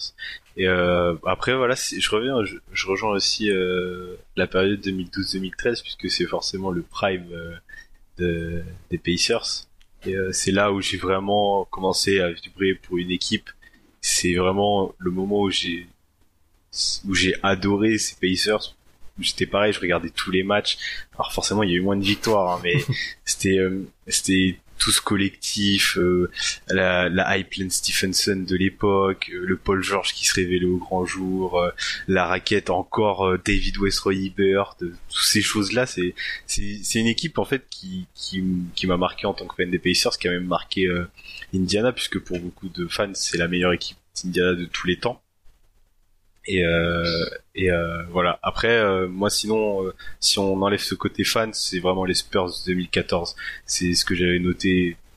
C'est Partizado hein. en espagnol. Les Espagnols, ils aiment bien dire ça. C'est Partizado. C'était un récital et, et voilà. Tom, vas-y, je vais laisser Pierre en dernier parce que je sens que ça va être très émo... beaucoup d'émotions Pierre quand tu vas prendre. Euh, enfin, les Warriors en termes d'impression visuelle, mais sinon les Celtics, euh, les Celtics 2007-2008, les Celtics 2007-2008 où c'était une équipe talentueuse et folle. Vraiment, euh, enfin tout ce que tout ce que je recherche euh, quand je regarde des, des joueurs fous qui sont capables de n'importe quoi avec euh, une certaine rigueur, euh, enfin avec un banc de malades, avec euh, les Eddie House, euh, des Tony Allen, enfin des mecs vraiment fous quoi. Est-ce qu'il y avait déjà Marquis Daniels à cette époque Je sais pas. Non. Non, ah, j'aimais bien l'ami Mar- Marquis. Bref. Pierre. Non, sinon, euh, deuxième Ah oui, équipe, vas-y, vas-y. Tom. qui- deuxième équipe, euh, pas, enfin, pas titrée, mais le Thunder euh, 2016. C'est une équipe oubliée, mais euh, je pense que même Houston de cette année n'est pas plus fort que cette équipe-là en playoff. Vas-y, Pierre, enchaîne, vas-y, vas-y. Bah, je sais pas, entre le 2016 et le OKC 2012 où on perd en finale, c'est. Non, le sud 2012 avec euh, Westbrook, KD, Ibaka, Tabo, Perkins. Le mec, Attends, je crois, James je, crois, ah oui, je crois que j'en oublie un. Ah oui, c'est vrai, il y a Jeff Sarden. Ah oui, attends. Je crois que j'en avais oublié un. Non, cette équipe-là qui était pleine de promesses, qui surprenait d'être déjà aussi haut aussi rapidement. Et, et ça, après, ça a été le début de, il y a eu un mauvais choix de trade Harden, et puis après des blessures qui n'ont pas permis, avant 2016, de vraiment être en plein potentiel. Et c'est du gâchis au final, cette, euh, ça aurait pu être une vraie dynastie presque de, d'Oklahoma City, et ça a été du gâchis parce que, euh, pour, par des blessures et un mauvais choix. On en parle souvent avec Ben d'ailleurs, on en a parlé l'autre fois, et c'est assez triste. Mais vous avez des équipes les plus fun, Plus fun? les plus fun, ouais, j'en ai eu. Celle avec euh, Big Baby Davis et Nate Robinson au, au Celtics, où il lui monte sur son dos, on dirait Shrek et Lan, là, où je sais pas comment. Celle-là était drôle. Ouais. Il y a, il y, a y a le Denver de Ouais, le. Denver, ouais, le Denver Ah oui. il était fun. Le Denver avec Iverson, Billups, La Melo. J.R. Smith, Bon, Kenyon là, Martin. là, Ben va, Ben la va, va s'énerver. Mais vraiment, cette équipe, elle est, c'est, c'est le ghetto. tout à l'heure, on, parlait des, des 3 contre 3, mais cette équipe-là, tu prends tous les genres de 3 contre 3, c'est, c'est incroyable, vraiment. Et tout ça dans la ville, dans la Mile High City, et la, la ville de, bon, voilà, mais, avec, avec la, la weed légalisée, je sais pas si c'était quelqu'un. exactement. J'osais pas le dire. C'est- ça doit être pas mal. Euh, plus fun, euh, il y a le moment où Nate Robinson il est en playoff avec les Bulls et il se passe des trucs euh, paranormaux. Je sais pas ce qui se passe ou genre il fait des matchs. euh, C'est l'année où Noah est top, je crois, top 5 MVP, Noah, je crois, Ah cette année-là, non? ouais, c'est chelou. C'est où Derrick Rose est blessé, il Ouais, fait ouais. quand même une énorme saison, et Nate Robinson, il prend la place de Derrick Rose, en fait. C'est genre, euh, Euh, C'est un. Qu'est-ce qui- qu'est-ce qu'il y a d'autre? Non. Moi, sinon, moi, j'ai les Warriors We Believe et euh, les, euh, les Nuggets de Iggy FP. Ah, celui qui donne les plans de l'avion. Ouais, Ah, ouais, ouais, ouais, ouais. je vois. Les, ouais, les Nuggets de Iggy FP, je crois, ils font 55 ou 56 wins. Euh, la, la dernière année de là où Coach Carl est, est, euh, est élu coach de l'année. C'était, ils étaient vraiment fun à voir jouer. Euh, et peut-être, c'est pas fun, mais genre euh, Les Hawks, les. Oh non, les Hawks, c'est pas fun. Les Hawks à 60 wins, euh, C'est soporifique les Hawks. Désolé. ah, ils étaient énormes cette saison-là. Qui regarde même pas 10% des 60 matchs qu'ils gagnent Personne. Enfin, je- oh, Atlanta, ça a toujours. euh, c'est le problème. hein, C'est malheureux, mais Atlanta, ça reste toujours un petit peu euh, ce trou noir dans la NBA. Après, les, les Hawks à 60 wins, c'est un peu, entre guillemets, une équipe d'hipster, entre guillemets, tu vois, c'est vraiment euh, le Mhm. fit au maximum du fit, quoi. Enfin, c'est vraiment, euh, Mhm. tout le monde est dans son rôle, joue sa partition, et voilà, en playoff, euh, ça manque de talent. Et Tig, il était monstrueux cette année-là, c'est dingue. Mais quand on va regarder plus tard les 4 All-Stars, quand on regardera les noms, on va se taper ouais, parce que ouais, ouais, Tig, Millsap, Ford, Corver, All-Star, euh, ça fait Corver. All-Star. Non, mais je suis d'accord avec Tom, tout le monde a son rôle, démarrer Carroll et LeBron Stopper, c'est tout à fait énorme. Il y a Mike Scott, Le, le Magic, euh, là, c'est totalement, là, c'est purement personnel, mais le Magic de la saison où Dwight est, est deuxième au MVP, où en fait, euh, c'est juste, l'équipe, c'est Dwight Howard, en fait. Il y a y a rien. Alors, on va encore me vendre Edo Turkoglu, Rashard Lewis, Jamir Nelson. Non. L'équipe, c'est Dwight Howard, il fait tout. Et ensuite, bah, les problèmes arrivent et la descente aux enfers commence. C'est un peu le début d'un film tragique, mais et, et je ben, et là, Ben devient hater d'Orlando. totalement assumé. Ça bascule. Ma vie bascule totalement. Ah non, cette saison-là, elle était cool. Ni- Sinon, non, juste pour revenir, l'équipe qui a plus impressionné, moi, j'ai, vous les avez toutes données en fait. J'ai les Warriors, les Spurs en finale contre le Heat, le Thunder dans le, le- la bascule là entre fin de série de San Antonio en 2016 et début de série des Warriors avant qu'ils plongent. Voilà. Où là, Là, ils- là, là, là, là, là, là, là, là, là, là. et autrement, non, je, fun, fun, il y a les, les Sixers qui pourraient très vite rentrer dans la course quand même. S'ils rajoutent un peu de talent, ça pourrait être très fun, mais j'en vois pas d'au- pas d'autres comme ça. Rien à rajouter sur les équipes fun, impressionnantes. euh. Euh, D'Antoni aussi, l'équipe de D'Antoni, c'était fun à l'époque. Discussion, on voit qu'on est très jeune parce que personne ne suit Tom sur les, sur les références avant 2010. Je tiens juste à... Alan. Il y a pas Alan. Ouais, c'était fun les Suns D'Antoni quand même. Vraiment Ouais. fun. Mais en tout cas, le fait est que les équipes les plus fun se rapprochent quand même du, des années, désolé pour les fans des années, c'est ma petite pique personnelle, désolé pour les fans des années 2000, mais je trouve que les équipes, des équipes, les équipes des années 2010 sont quand même en général plus fun que les, les équipes rugueuses défensives des, du milieu des années 2000, mais c'est un avis personnel, je précise. Ah, mais on a, on a cité aucune équipe rugueuse, hein, là. hein. Bah non, c'est pas fun. Puis c'est pas. Puis il- il- on n'a pas eu de défense euh, qui suffoque l'adversaire euh, sur ces dix dernières années. À part le hit qui à un moment est impressionnant en défense, il n'y en a pas eu. hein. Memphis quand même? Non, Tom, on a ça, dit, c'est- c'est- on a c'est- dit c'est impressionnant. Tom. C'est le biais. Et voilà, Bah, je pense que c'est parce que là, euh, on est à plus de deux heures, c'est n'importe quoi. Et je pense qu'on va conclure comme ça ce centième épisode du podcast. Et oui, centième, sachant que c'est la centième, je dois y passer. C'est les remerciements. Je vais y me- je vais m'y adonner avec plaisir et j'espère sans fourcher. Alors, je remercie d'abord les intervenants. Alors, il n'y avait pas Alan, hein, je vous l'avais dit, il doit encore régler les problèmes Nick Foles. Faudrait qu'on arrête de se moquer de lui vis-à-vis du Super Bowl, mais bon. ça Non, non, il y a encore jusqu'au prochain Super Bowl. Ah. Il y avait aussi, bah, vous les avez entendus, Antoine, Arthur, Jérémy, Pierre et Tom. Voilà, les remerciements. Merci beaucoup. On va aussi remercier, je l'ai dit, Alan, Nathan, un ancien membre du site que vous aviez entendu à l'occasion de l'épisode 31. C'est la la fameuse rétrospective de l'année 2016. On va aussi remercier ceux qui sont passés à l'occasion d'un épisode. C'était le cas de Sylvain et Florent pour ce même épisode ré- rétrospective de l'année 2016. Tanguy pour l'épisode 57 Mock Draft, Étienne de Chicago Bulls France pour l'épisode 73 sur les Bulls et Jérémy Lebescon qu'on avait vraiment euh, avec plaisir accueilli pour l'épisode numéro 4 83 pardon.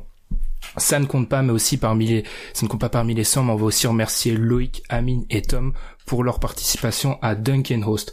Et surtout, on va vous remercier, vous les auditeurs, pour votre fidélité depuis 100 épisodes, ou un peu plus, sachant qu'il y a des, il y a 98 en deux parties, les Duncan Host. Bref, on vous remercie beaucoup pour votre fidélité. C'est grâce à vous qu'on a pu continuer et qu'on en est là. Merci beaucoup.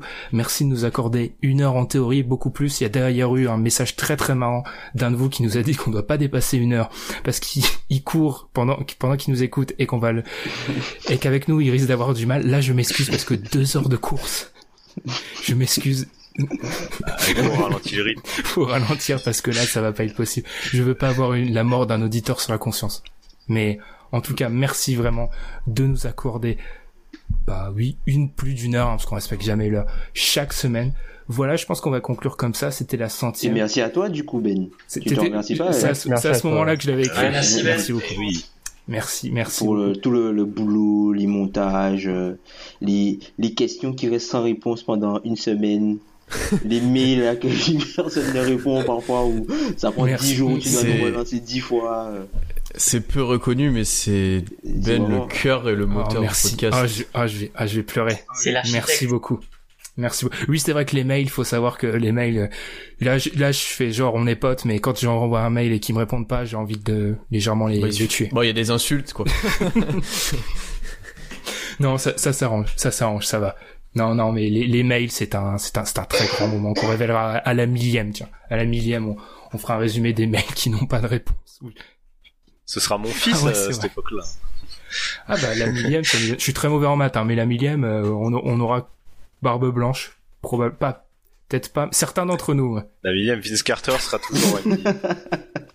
Libron aussi, tiens d'ailleurs. Avec, avec LeBron Junior aussi, vu que c'est la grande, euh, c'est la grande mode. Ouais. Ouais, Il y, a, il y a un tweet qui est passé là-dessus, comme quoi, euh, en gros que Dwayne Wade a été échangé pour un second tour de je sais pas combien de temps qui devrait pas forcément se matérialiser mais en gros ça, ça deviendrait le, le fils de LeBron James ou Zaire Wade dans quelques années c'est ça- vraiment euh, Ça serait un truc de ouf si LeBron. euh, voilà, c'est un bon moyen de conclure euh, parce qu'on a parlé de quoi? On a parlé des Warriors, de LeBron. On nous le reproche souvent, mais c'est c'est les deux sujets quand même qu'on est souvent obligé d'aborder, hein, même exclusivement. Il n'y a pas un épisode, je pense, où on n'a pas cité soit le nom de LeBron, soit le nom des Warriors. Ça peut en énerver certains, mais on essaye de s'améliorer à ce niveau-là, mais c'est un peu difficile parfois. En tout cas, on vous remercie d'avoir tenu plus de deux heures pour cette centième. Voilà, on est très très heureux. C'est avec un petit pincement au cœur quand même qu'on fait cette centième parce que c'est assez dingue de se dire qu'on en est à 100. Merci encore une fois pour votre fidélité et nous, bah rien ne change. On se retrouve dès la semaine prochaine pour un nouvel épisode. Salut. Salut. Salut.